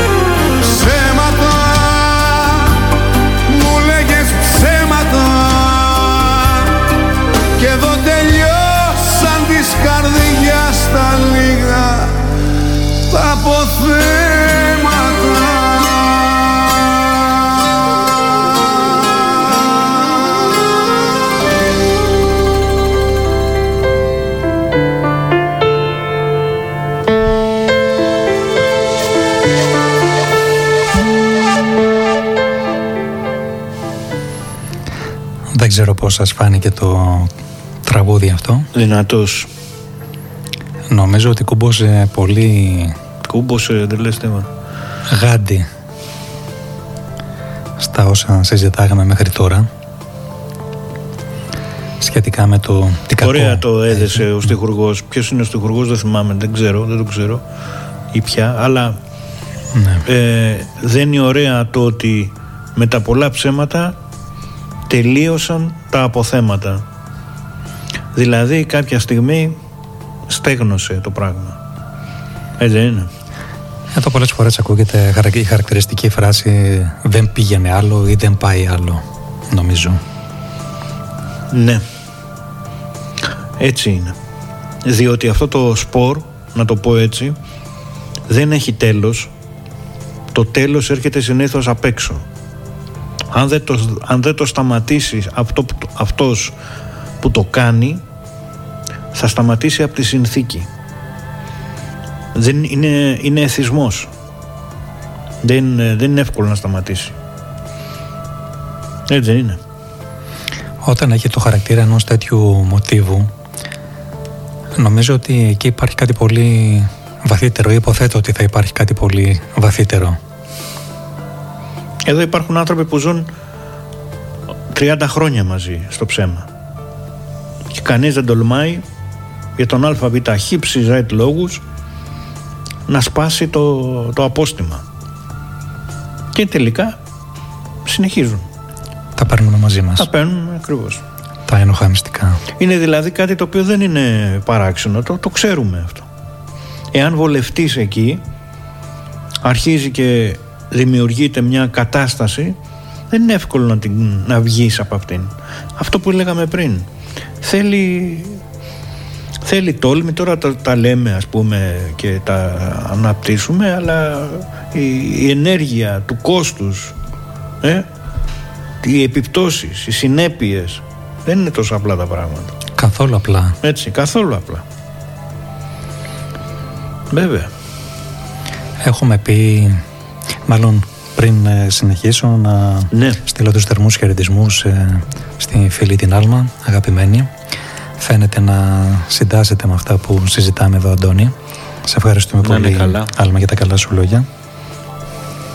Λέμε για το τι είναι κακό στα ψέματα και ίσως είναι κατάλληλη στιγμή να δούμε και το τι καλό έχει η αλήθεια, Mm. λέγοντας την αλήθεια. Έχεις το Θεό βοήθεια. καταρχάς. Και δεν είναι λίγο πράγμα αυτό; Λίγο είναι αυτό. Αν τον έχεις φτάνεις παντού. Είσαι αρχηγός. Ναι. Για πες. Προσωπικά το πρώτο, αυτό που μου έρχεται πρώτο πρώτο είναι ότι όταν λες την αλήθεια ε, αισθάνεσαι περισσότερο ο εαυτός σου. Αισθάνεσαι κοντά στον εαυτό σου. Αισθάνεσαι ότι μπορείς να δράσεις ε, σύμφωνα με το είναι σου; Σύμφωνα με αυτό που ταιριάζει στην ψυχή σου, με αυτό που προστάζει μάλλον η ψυχή σου; Και, και αυτό επίσης δεν είναι λίγο, όχι μόνο να έχεις το Θεό βοήθεια όπως είπες ε, Αντώνη, αλλά αυτό είναι πάρα πολύ ανακουφιστικό έως και λυτρωτικό θα έλεγα πολλές φορές με, το να, με το να λέμε την αλήθεια. Αντίθετα θα έχουμε ίσως να έχουμε αρκετή το βίωμα του να κρατάμε για μεγάλο χρονικό διάστημα την αλήθεια μας, την προσωπική μας αλήθεια. Είπες και για παραδείγματα όπου σε ζευγάρια για πάρα πολλά χρόνια που μένουν μαζί δεν υπόνεται η αλήθεια. Και σε μια τέτοια κατάσταση όπου δεν ε, μοιραζόμαστε την προσωπική μας αλήθεια αρχίζουμε νομίζω να, να δυσφορούμε και με τον καιρό να δυσφορούμε αφόρητα να πιεζόμαστε, να ζοριζόμαστε και ίσως κάποιοι φορ, κάποιες φορές να είμαστε ή να νιώθουμε έτοιμοι και να εκραγούμε ακόμα από το βάρος αυτής της ε, πίεσης. Ναι. Και νομίζω ότι αυτό συμβαίνει, τολμώ να πω, σε πρώτο επίπεδο, Μάριε, μέσα μας. Δηλαδή, εμείς δεν έχουμε αποτινάξει το ζυγό εσωτερικά, ώστε να μπορέσουμε να το πραγματώσουμε και στις σχέσεις μας. Αυτό το ότι δεν το έχουμε αποτινάξει μέσα μας, αυτό το, α- αυτό τα, τα βάρη του, του ψεύδους, ε, είναι ε, μια μεγάλη υπόθεση που εδώ ας πούμε θα μπορούσε η ψυχοθεραπεία να κάνει πολλή δουλειά να βοηθήσει κάποιον ο οποίος πραγματικά το βιώνει αυτό το φορτίο που έχει γίνει πια ε, αφόρητο για τον ίδιο. Οπότε πώς να διεκδικήσει αλήθειες στη σχέση; Έτσι δεν είναι. Όταν ο ίδιος εσωτερικά ε, έχει καταπλακωθεί από στερεώματα ψεύδους Εδώ μπορώ να συνδέσω, Αντώνη, και το κομμάτι της, ε, της ενοχής. Όπου η ίδια η ενοχή μπορεί να γίνει ένα σήκωτο φορτίο στους, ε, στους ώμους της αλήθειας. Και Σωστά. η μόνη λύτρωση φαντάζει να είναι η αποκάλυψή του. Αλλά και πάλι θα πούμε, θα αναγκαστούμε να πούμε ότι δεν είναι εύκολο Δεν το είναι να εύκολο. διαχειριστούμε αυτές τις ενοχές που μας κρατούν εγκλωβισμένους, που μας κρατούν Πάρα πολύ πίσω. δύσκολο, εγώ το βλέπω. Πάρα πολύ δύσκολο. Στην ουσία είναι οριακά αυτά τα πράγματα, είναι μετέχμια, έτσι. Είναι σαν να φεύγεις από ένα πλανήτη και πηγαίνεις σε έναν άλλο. Εύκολα το λες, πήγαινε όμως, τι σε περιμένει εκεί; Δεν είναι απλά αυτά τα πράγματα, γι' αυτό και θέλει βοήθεια κάποιος να το κάνει, θέλει στηρίγματα. Δεν είναι απλά τα πράγματα. Ειδικά μετά από κάποια πολλά χρόνια έτσι στο ε, εγκλωβισμού γιατί τελικά όλα οδηγούν σε εγκλωβισμούς Και το τίμημα αυτού του εγκλωβισμού που αναφερεις είναι το ότι εν τέλει, παραμένοντας εγκλωβισμένος, δεν επιτυγχάνω τη δική μου πραγμάτωση. ναι βέβαια Και αν συνδέσουμε τώρα την ε, αυτοπραγμάτωση με την αυτογνωσία για την οποία συζητάγαμε πριν, ε, θα μπορούσαμε να πούμε ότι αυτά τα δύο, ότι η αυτογνωσία και η αυτοπραγμάτωση διασταυρώνονται στο δρόμο της, ε, στο δρόμο της αλήθειας. Έτσι σχηματικά αν μπορούσαμε να το πούμε. Βέβαια. Στο ίδιο, στο ίδιο πλαίσιο το αυτογνωσιακό θα ήθελα επίσης να, να προσθέσω ότι κάθε φορά που βρισκόμαστε σε μια κατάσταση σύγχυσης, μπερδέματος, αδιεξόδου είναι σαν να, είναι σαν να αγνοούμε κάτι.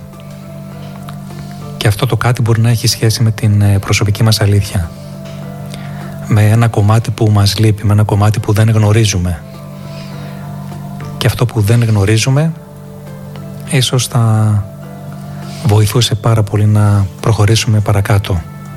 Αν όπως είπες με λίγη βοήθεια καταφέρναμε να το επεξεργαστούμε και να το, να το φωτίσουμε και να δούμε ακριβώς τι, τι μας συμβαίνει. Γνωρίζοντας δηλαδή την, λέγοντάς το με διαφορετικά λόγια, γνωρίζοντας την προσωπική μας ε, αλήθεια, είναι σαν να καταφέρνουμε να φωτίσουμε οι ίδιοι κάτι μέσα μας. πολύ ωραία Γιατί πολύ συχνά, όπως είπες, είμαστε άνθρωποι ευάλωτοι, έχουμε αδυναμίες, ελαττώματα και όλα αυτά μπορεί να μας εμποδίζουν να δούμε τι γίνεται στα εσώτερα διαμερίσματά μας. Και αυτή η άγνοια να μας ταλαιπωρεί. Και το μόνο που χρειάζεται να είναι να, να φέρουμε λίγο φως, να τα φέρουμε λίγο αυτά στην, ε, στην επιφάνεια. Και θα έλεγα ότι αν, ε, αν παρομοιάζαμε αυτή την, αν παρομοιάζαμε μάλλον την κατάστασή μας αυτή με ένα σκοτεινό δωμάτιο, τότε η αλήθεια είναι αυτό το φως που χρειάζεται να μπει σε αυτό το δωμάτιο, ωραία ωραία το σαν, θέτεις, ναι. σαν εικόνα. Είναι αυτό το φως, ναι, που πρέπει να μπει στο δωμάτιο και να διαλύσει το σκοτάδι. Ακριβώς. Ωραία εικόνα αυτή. Και μόλις μας λύθηκε και μια απορία από την ε, Τριανταφυλιά για τον Ναι. στιχουργό που Μπράβο, βρε, ρώτησες, τριάντα φιλιά, ότι ναι. είναι ο Θάνος Γεωργούλας, Μάλιστα. όπως διαβάζω και διαβάζεις. Πολύ ωραία. Αντώνη. Έτσι. Ευχαριστούμε Τριανταφυλιά, να σε καλά. για τη βοήθεια και την υποστήριξη.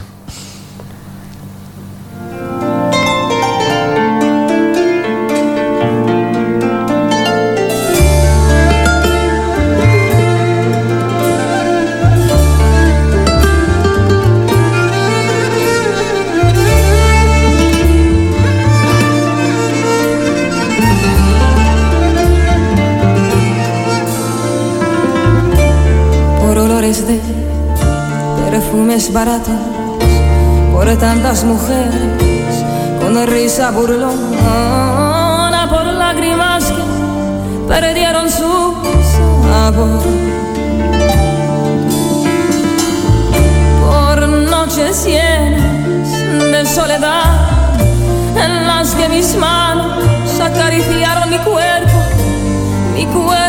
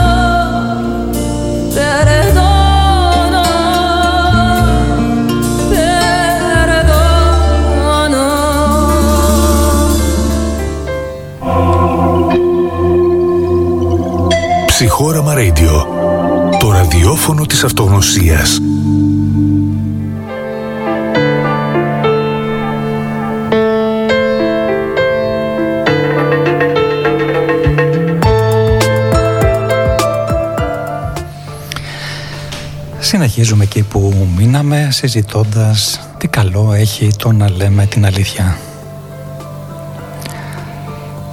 Θα μπορούσαμε άραγε να έρθουμε σε επαφή με τις αδυναμίες μας, με τα ελαττώματά μας, αν δεν ήμασταν σε θέση να αναγνωρίσουμε την προσωπική μας αλήθεια. Θα μπορούσαμε να δουλέψουμε με όλες αυτές τις αδυναμίες και τα σκοτεινά μας σημεία που χρειάζεται να δούμε για να πραγματώσουμε το ίδιο μας το δυναμικό, για να μπορέσουμε να πάμε παρακάτω.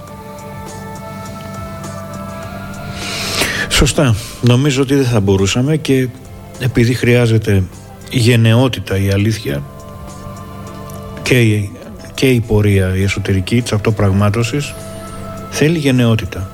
Πρέπει να δούμε ποιος, ποιοι είμαστε. Χωρίς φίλτρα. Χωρίς άλλα φίλτρα πλέον. Αρκετά φίλτρα υπάρχουν. Κοινωνικά, οικογενειακά, εσωτερικά, Είμαι ωραίος, είμαι έτσι, είμαι ο Θεός, είμαι... Και τελικά είμαι μόνος. Πώς έγινε όλα, ενώ είμαι Και αδύναμος. και αδύναμος. Λοιπόν, πρέπει να με δω κανονικά, όπως το είπες. Με τη γενναιότητα που ανέφερες και θα συμπλήρωνα με την γενναιότητα να ακολουθήσουμε τα ίχνη από τα ψέματά μας. Διότι αν το κάνουμε αυτό, το πιο πιθανό είναι ότι θα φτάσουμε σε κάποιες ε, αλήθειες για μας. Θα μπορούσαμε δηλαδή να πούμε ότι κατά κάποιο τρόπο τα ψέματα που χρησιμοποιούμε αποκαλύπτουν κάποιες αλήθειες για μας τους Α, ναι. ίδιους. Για παράδειγμα, Βέβαια. Ένα συγκεκριμένο ψέμα που λέμε μπορεί να φανερώνει την ανασφάλειά μας.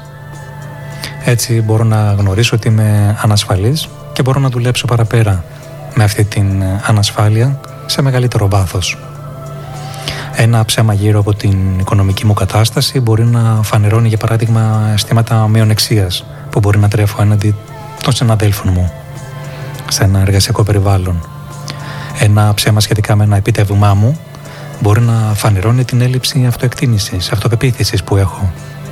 Και γι' αυτό μπορεί να χρησιμοποιώ τα ψέματα για να φανώ σημαντικός ή σπουδαίος στα μάτια κάποιου άλλου. Πολύ σωστά. Όλα αυτά για να τα δεις για να πριν σε δουν αυτό είναι το να τα δεις εσύ πρώτος ε, πριν στα πουν οι άλλοι να τα δεις εσύ θέλει γενναιότητα θέλει τόλμη. Και ε, ανταμείβεσαι. Έστω και μια μικρή περιοχούλα να φωτίσεις που είπες πριν με το φως μέσα στο δωμάτιο είναι παρηγοριά και ενθάρρυνση για παραπέρα. Πρέπει να κάνεις την αρχή. Πάντα εκεί το δύσκολο. Μου άρεσε πολύ αυτό που είπες ε, και το έκανα εικόνα αυτό το να τα προλάβεις να τα δεις πρώτους πριν σε δουν. Πριν σε- Γιατί σκέφτομαι ότι και αυτό ακριβώς έκανα εικόνα ότι μέχρι να όσο δεν τα βλέπεις μάλλον εσύ είναι σαν να, ε, σαν να είσαι σε κυβέρνητο καράβι. όσο δεν τα βλέπεις σε ορίζουν. Ναι μπράβο. Έτσι. Όλα αυτά. Και ναι. ορίζουν την πορεία σου κατά κάποιο τρόπο. Βέβαια. Βέβαια. Μέχρι να τα δεις και να, και να ασχοληθείς με αυτά. Βέβαια. Άρα μπαίνουμε πάλι στο αυτογνωσιακό, αυτοπραγματοσιακό Επίπεδο. επίπεδο. Εκεί είναι οι απαντήσεις. Δεν είναι αλλού.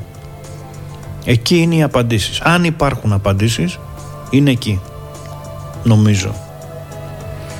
και στο πόσα ψέματα χρειάζονται για να βρω το αληθινό θα μας Ναι. απαντήσει το επόμενο τραγούδι. Ωραία.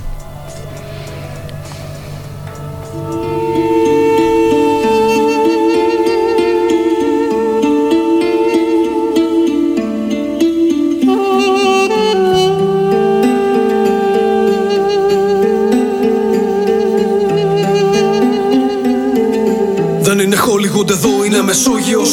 Και στην καρδιά μας είναι μόνιμος ο πόνος. Απ' το Χαλέπι μέχρι τη Σμύρνη. Πίσω από το φράκτη μέσα στη νύχτα Στην τόση ψύχρα. Αϊβαλή και Μυτιλίνη Πάνω στο κύμα μέσα στη βάρκα. Με μια σφετόνα αγκαλιά στην Παλαιστίνη. Ποιος Θεός από τους δυο ελπίδα δίνει; Και ποιος Θεός από τους δυο τα μάτια κλείνει; Που είναι η αλήθεια και που το ψέμα Έχουν χτίσει φυλακές για τον καθένα. Πίσω από τα σύνορα Μιλάνε πάντα με αριθμούς, πάντα με νούμερα. Κάνουν μπαζάρι τις ψυχές στα κρατητήρια. Για μεροκάματα φθηνά στη Γερμανία. Και τους πιστώνουν για τα επόμενα μαρτύρια. Και δωδεκάωρη δουλεία για ευτυχία Για ποια αλήθεια στη ζωή σου αγωνίστηκες σε πόσα ψέματα πάντα κρυβόσουν από πίσω. Τι μπόρεσες να πεις σε δύο μάτια που ρωτάγανε αν έχω το δικαίωμα ή ελπίδα για να ζήσω. Ποια αλήθεια παρακίνησε κάποιους να προσπαθήσουν να κυνηγήσουν όνειρα σε όλη την υδρόγειο. Το ψέμα τους προστάτεψε από θεούς και δαίμονες όταν τα σαπιοκάικα χαθήκαν στη Μεσόγειο. Πόσους ανθρώπους πληγώσανε τα ψέματα, μα πόσους άλλους όμως πληγώσαν οι αλήθειες. Αυτοί που σ' αγαπήσανε κι όσους εσύ αγάπησες συχνά απομακρύνθηκαν από όσα δεν τους είπες.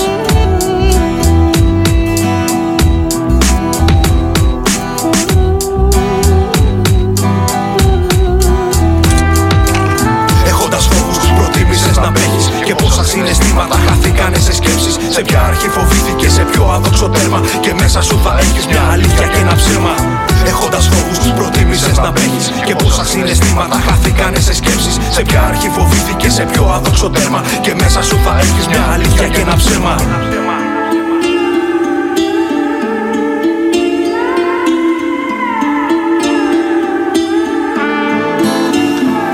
Μια αλήθεια αυτά πάθια αριστερών στην εξουσία. Και ένα ψέμα με ένα όχι και να είναι σε συνουσία. Η αλήθεια μες στη νιώτη σου να είναι το μανιφέστο. Και η αντίφαση στο σπίτι παραμύθια στον Ερνέστο. Σπήρε ένα ψέμα, ποτίσε το με ελπίδα. Καθάρισε τα φύλλα του να λάμπει δώσ' του χρώμα. Διάλεξε περιτύλιγμα με θράσος και σφραγίδα. Και πουλά το στο πόπολο σαν το καινούριο κόμμα Πού είναι η αλήθεια και πού το ψέμα.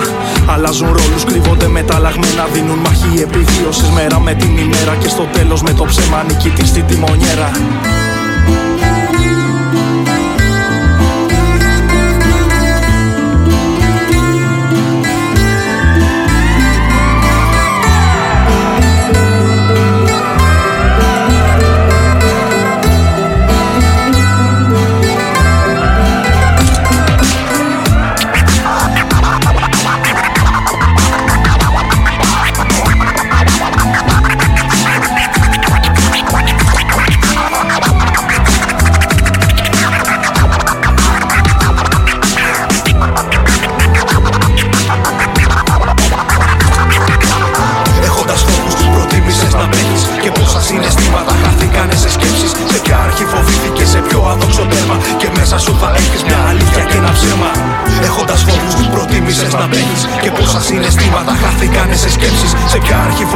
φοβήθηκες σε πιο άδοξο τέρμα Και μέσα σου θα έχεις μια αλήθεια και ένα ψέμα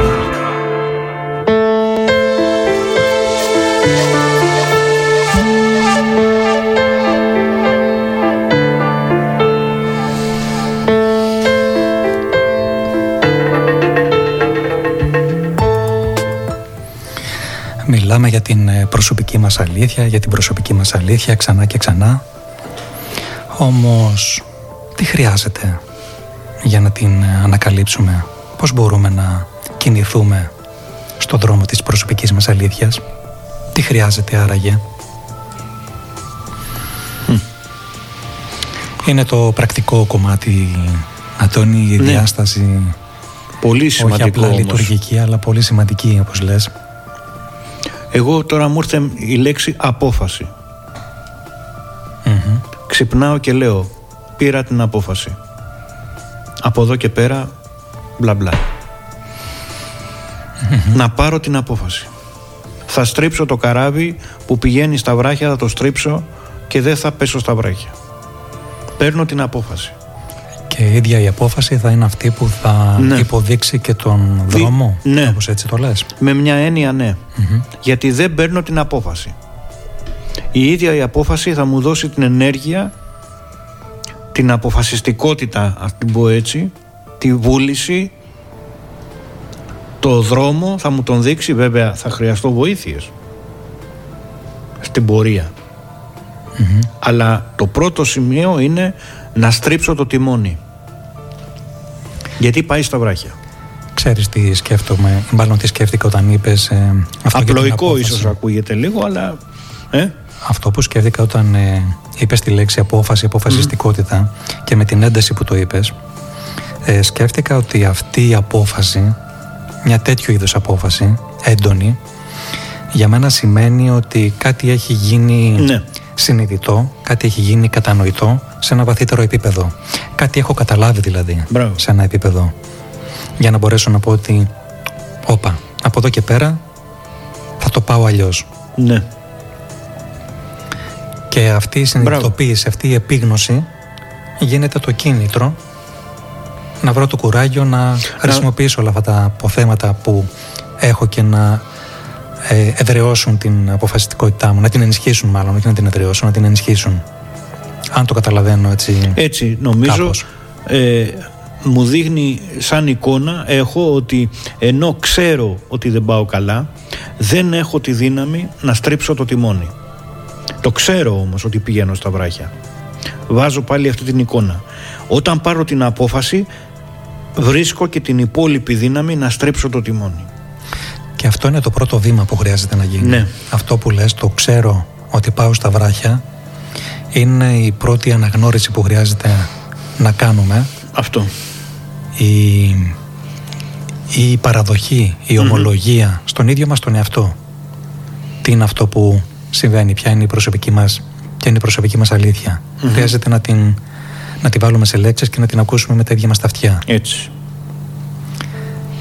Και σήμερα η φίλη Ευαγγελία μου θύμισε μια άσκηση ψυχοθεραπείας, στην ψυχοθεραπεία Gestalt, ότι μπορεί, καν, μπορεί κανείς να το κάνει αυτό, το να μπει δηλαδή στη διαδικασία, να ξεκινήσει τη διαδικασία της παραδοχής με το να το κάνει με έναν ψιθυριστό τρόπο. Μμ.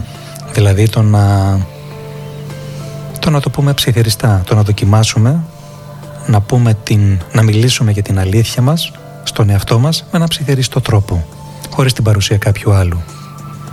Ή πάλι αν νομίζουμε ότι η παρουσία κάποιου άλλου θα είναι βοηθητική για μας, μπορεί να παρευρίσκεται και κάποιος σε μια απόσταση από μας και απλά να μας συνοδεύει σε αυτή την εσωτερική μας διαργασία.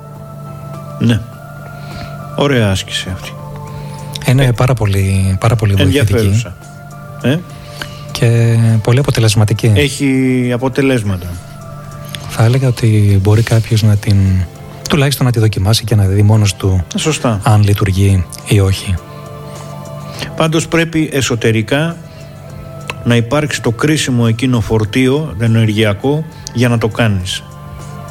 Διότι όσες ασκήσεις και μεθόδους και αυτά ε, ένα εκατομμύριο άνθρωποι να στο λένε δεν μετακινείσαι ρούπι, Χιλιοστό. χιλιοστό.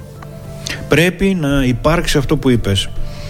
Να γίνει δηλαδή ένας, είτε ένα σεισμός εσωτερικός είτε να αυξηθεί το φορτίο τόσο πολύ που να πεις δεν πάει άλλο από σήμερα τέλος μια ναι ή ψιθυριστά ή δεν ξέρω με ποιον τρόπο ο καθένας Ο καθένας θα βρει τον. θα βρει τον τρόπο του και πάντως έχει και θα βρει τον τρόπο του. να στρίψει το τιμόνι και να μην επιτρέψει στα βράχια να τον γνωρίσουν.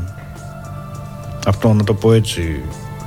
Άλλη η γνωριμία με τα βράχια, άλλη δεν θέλω. Προτιμώ το ταξίδεμα ακόμα. Και είναι ωραίο ταξίδι γιατί είναι ταξίδι αυτογνωσίας όλο αυτό. Βέβαια. Και σε αυτό το ταξίδι αυτογνωσίας και επειδή είπαμε πολλές φορές τη λέξη βράχια, μπορούμε πάλι να τη χρησιμοποιήσουμε και να πούμε ότι αυτά τα βράχια μπορεί να τα παρομοιάσουμε, μάλλον τα εμπόδια να παρομοιάσουμε και τις δυσκολίες που μπορεί να συναντήσουμε σε αυτό το ταξίδι Μμμ. που, μας, ε, που μπορούν να εμφανιστούν στον δρόμο μας, δυσκολίες δηλαδή και εμπόδια σαν βράχια, στο να έρθουμε σε επαφή με την προσωπική μας αλήθεια. Σωστά. Που μας δυσκολεύουν δηλαδή να παραδεχτούμε κάτι και αντί να το παραδεχόμαστε να το αποσιωπούμε. Ναι. Ενώ αυτό που χρειάζεται να διαρωτηθούμε είναι τι με δυσκολεύει εδώ, τι με εμποδίζει να πω την αλήθεια, τι θέλω να κρύψω, τι φοβάμαι τόσο πολύ που καταφεύγω στο ψέμα. Όλα αυτά είναι ερωτήματα που χρειάζεται να υποθούν Αυτά από πρέπει να εμάς μπουν. προς εμάς. Μπράβο. Πρέπει να μπουν τα ερωτήματα. Αυτά όλα. Και με γενναιότητα να απαντηθούν. Και, και ειλικρίνεια και αλήθεια. Εδώ δεν χρειάζεται να πεις ψέματα στον ψεύτη. Το, το πετάς όλο μαζί το, το πακέτο. Γυμνή, όπως ξεκίνησε η εκπομπή, γυμνή, γυμνός θα απαντήσεις. Δηλαδή γυμνός, όχι κυριολεκτικά, εντάξει. Λοιπόν, ναι, Μ' άρεσε η διευκρίνηση που έκανες γιατί ναι, θα μπορούσε να, υπο... να θεωρηθεί... ναι, OK. OK, ναι.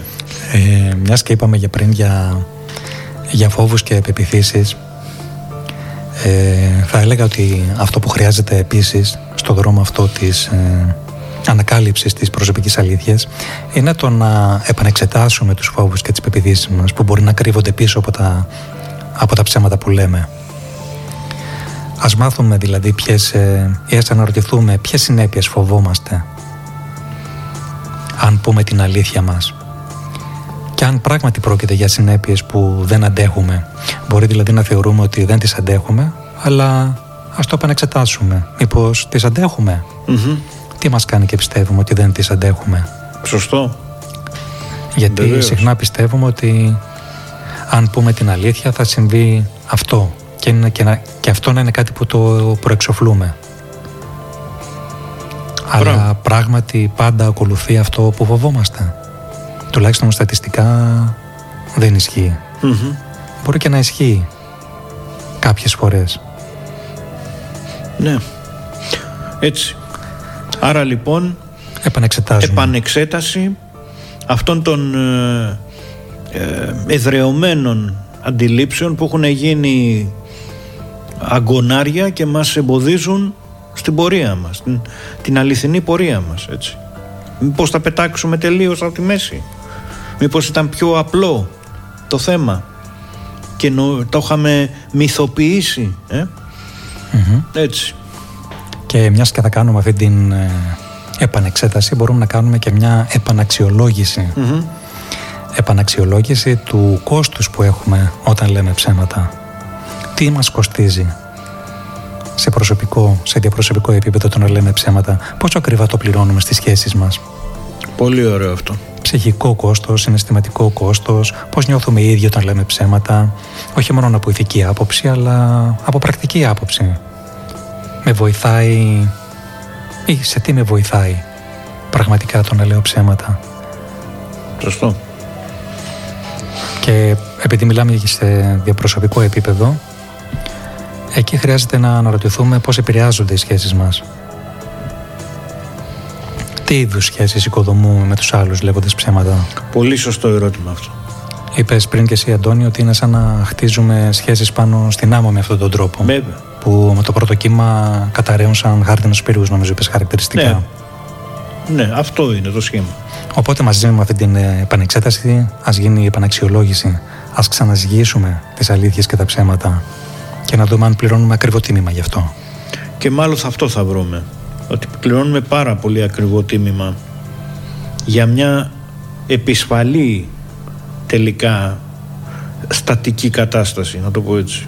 Πρέπει να κάνουμε έλεγχο στατικής επάρκειας. Τώρα πήγα αλλού εγώ. τέλος πάντων. ναι. Στο χώρο της... Στο- ε, ναι, της μηχανικής. της μηχανικής, ναι. Στατικής. Αλλά αυτό είναι το, το κλειδί. Πολύ ωραία.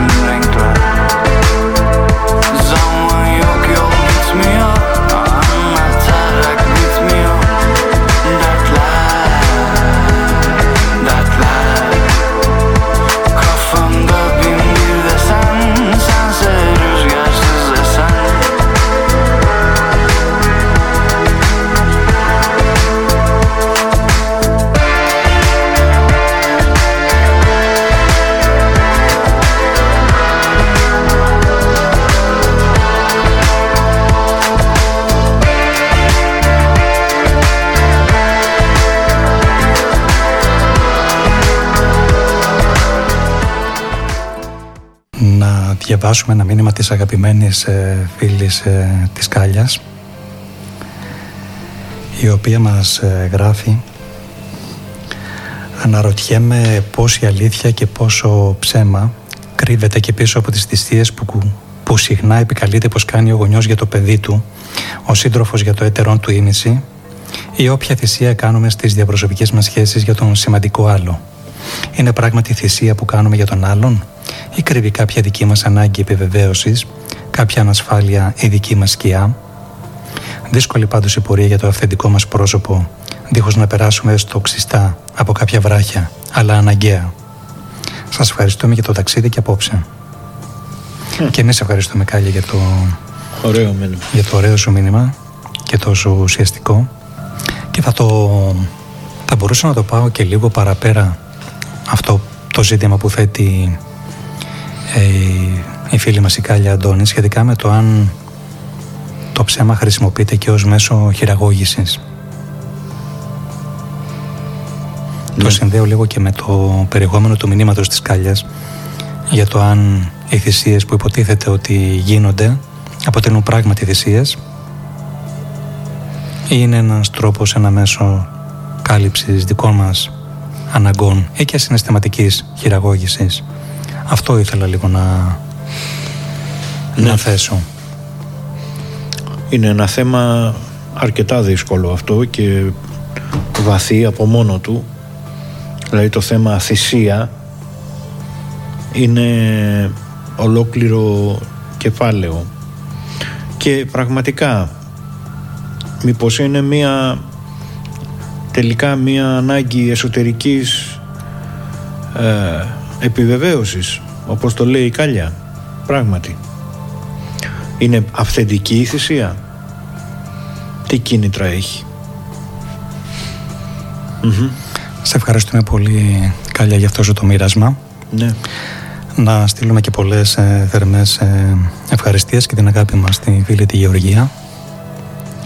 Σε ευχαριστούμε Γεωργία για τα καλά σου λόγια. Θα ήθελα Αντώνης στο σημείο αυτό να πω το είχες πει το υπονόησες βέβαια σε κάποιο σημείο το πόσο σημαντικό είναι να αναζητάμε βοήθεια ναι σε κάποιες περιπτώσεις που φαίνεται να υπάρχει η ανάγκη για μια βοήθεια. Για μια βοήθεια ίσως από έναν επαγγελματία ψυχικής υγείας όταν τα πράγματα φαίνεται να είναι πολύ δύσκολα και όταν φαίνεται ότι υπάρχει μια ανάγκη να επεξεργαστούμε ένα εμπόδιο, μια δική μας δυσκολία την οποία δεν μπορούμε να το κάνουμε με τις ίδιες μας τις δυνάμεις ή θα ήταν ευκολότερο να, την, να το κάνουμε με την υποστήριξη και κάποιου άλλου προσώπου. Μμμ. Κυρίως, ε, θα- κυρίως το λέω αυτό στις περιπτώσεις όπου μπορεί να υπάρχει κάποιο τραύμα ή κάποια τραυματική εμπειρία η οποία να παίζει ένα πρωταγωνιστικό ρόλο σε όλο αυτό το μοτίβο του, του να λέμε ψέματα. Και εκεί να χρειάζεται να πέσει λίγο φως παραπάνω και να έρθουν στην επιφάνεια θέματα, ζητήματα που μέχρι τώρα ήταν ανεπίλητα αλλά συνεχίζουν να μας επηρεάζουν, εν αγνία μας. Ναι. Αυτό.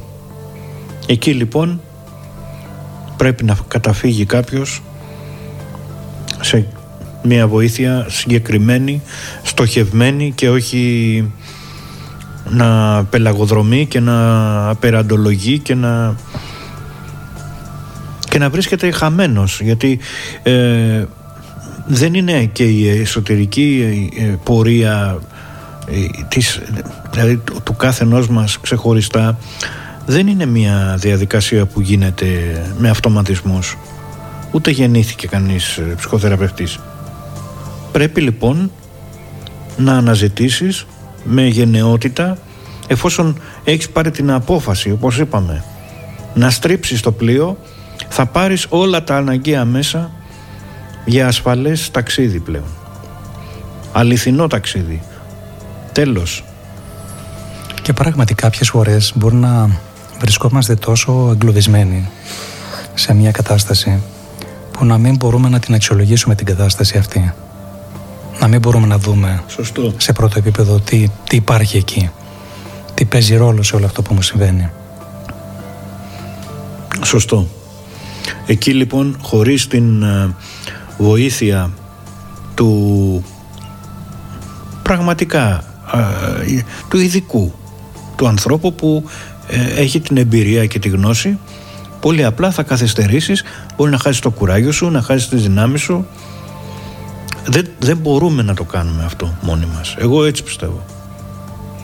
Εκεί χρειαζόμαστε οπωσδήποτε και δεν είναι ε, είναι κάτι το οποίο μπορεί να γίνει πια σχετικά απλά.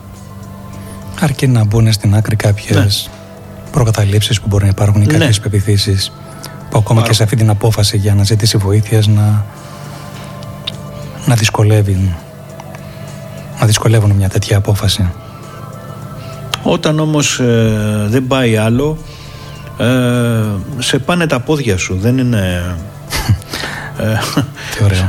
σε πάνε τα πόδια σου δεν σε πάει η καρδιά σου το μυαλό σε πάνε τα πόδια σου θα σε, θα σε πάνε εκεί που πρέπει τέλος πάντων μιλάω από προσωπική τώρα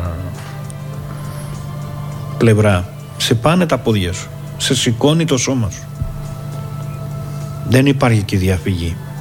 Να κρυφτείς. Δεν μπορεί να κρυφτείς. Πες για ύπνο. Δεν κοιμάσαι. Δεν μπορείς να κοιμηθείς. δεν μπορείς να κοιμηθείς άλλο. Τέλος. Και ίσως είναι το καμπανάκι, μάλλον η καμπάνα που είχε για να γίνει το πρώτο βήμα. Κάμπανα, ναι, βέβαια. thank you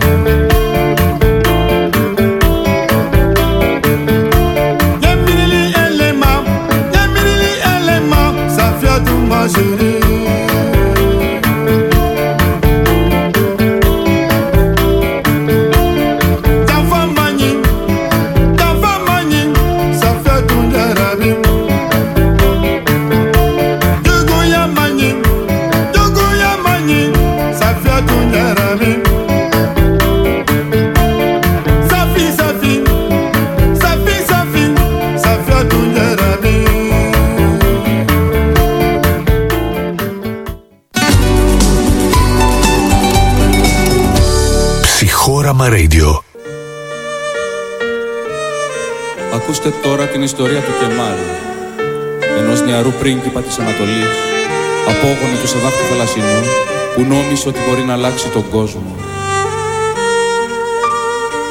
Αλλά πικρές οι δουλειές του Αλλάχ και σκοτεινές οι ψυχές των ανθρώπων.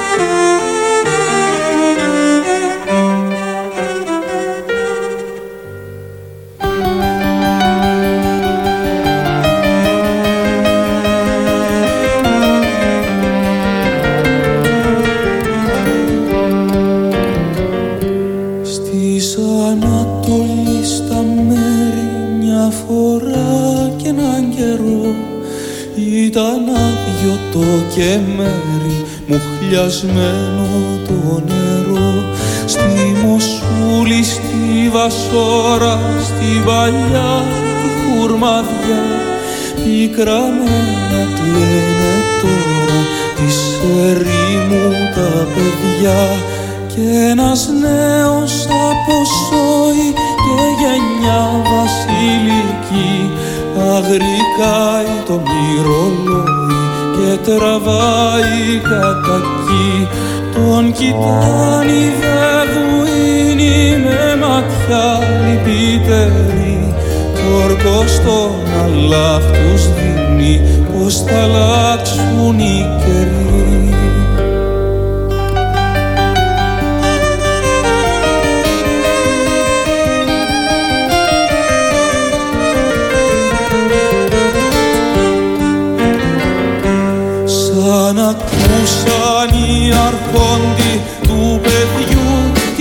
την αφοβιά ξεκινάν με λικουδόντι και με λιονταριού προβιά απ' τον Τίγρη στον Εφράτη και απ' τη γη στον ουρανό.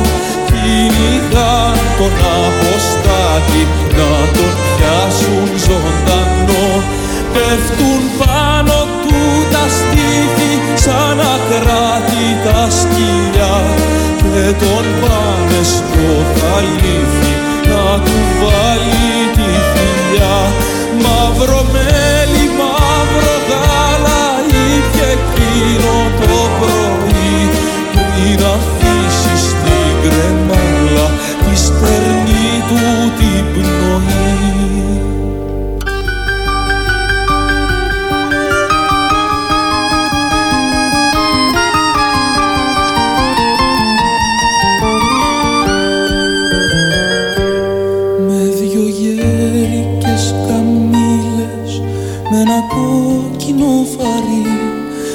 στου παράδεισου τις πύλες ο προφήτης καρτερί πάνε τώρα χέρι χέρι κι είναι γύρω συννεφιά μα της Δαμασκού τα αστέρι τους κρατούσε συντροφιά.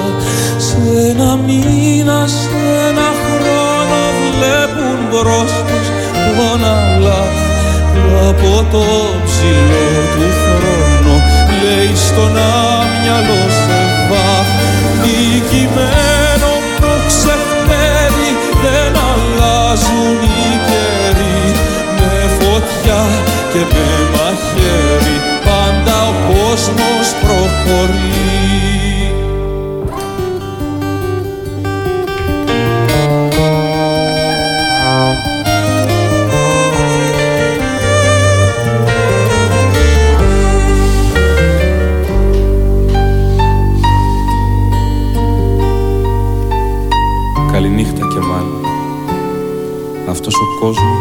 αλλάξει ποτέ. Καληνύχτα.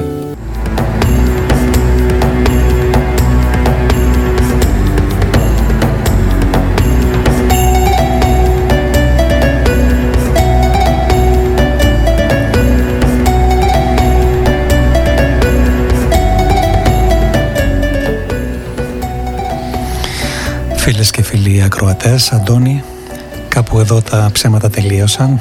Έτσι. και η εκπομπή μας έφτασε στο τέλος της. Σκέφτομαι, νιώθω ότι αφήσαμε αρκετές ε, πτυχές και διαστάσεις του θέματός μας εκτός ε, συζήτησης και κυρίως την φιλοσοφική διάσταση δεν προλάβαμε να αναφερθούμε καθόλου σε αυτήν. Ναι. Ωστόσο, ελπίζω μέσα σε αυτή την δύο ώρη εκπομπή μας να καταφέραμε να προσεγγίσουμε κάπως αυτό το μεγάλο θέμα και να δώσουμε έστω κάποια ερεθίσματα στους ακροατές μας για περαιτέρω συζήτηση και ανάπτυξη. Εγώ νομίζω ότι αγγίξαμε τα περισσότερα και ίσως τα πιο σημαντικά από την άποψη της καθημερινής μας ζωής και της τριβής μας με τον ε, γύρο κόσμο και τον εαυτό μας.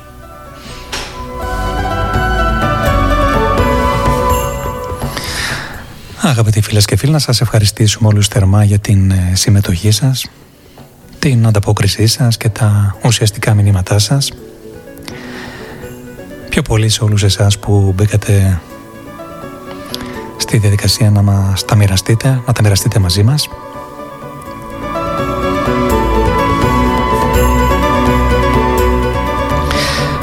Θα ήθελα να, να κλείσω με κάποιες ε, σκέψεις όπως ε, συνηθίζουμε στην εκπομπή μας και να πω ότι κάποιες φορές η, η έκφραση της προσωπικής μας αλήθειας απαιτεί από εμάς μια υπέρβαση την οποία αδυνατούμε πραγματικά να κάνουμε.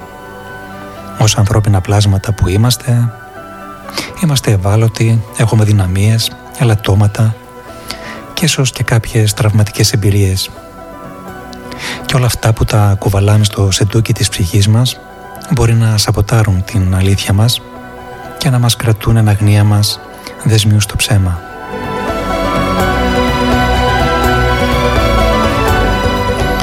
Όπως και να έχει όμως η αλήθεια παραμένει πάντα μια ανοιχτή επιλογή την οποία με λίγη βοήθεια, αν χρειάζεται ή όσες φορές χρειάζεται, μπορεί και να βρούμε το θάρρος να την επιλέξουμε. Ίσως τελικά λέγοντας την αλήθεια, μακροπρόθεσμα να κερδίζουμε περισσότερα από όσα νομίζουμε. Και έτσι η επένδυση στην αλήθεια να αξίζει τον κόπο. Ας θυμόμαστε άλλωστε ότι η ίδια η φύση κρύβει την αλήθεια με το πιο υπέρλαμπρο σκοτάδι. Ήταν η εκπομπή «Οι ψυχοραματιστές» με τον Μάριο Γκόλια και τον Αντώνη Μικονιάτη στα μικρόφωνα μαζί ζωντανά την μεθεπόμενη Κυριακή την ίδια πάντα ώρα στις 8 το βράδυ καλή συνέχεια από εμάς με πολλές θερμές θερμές ευχές.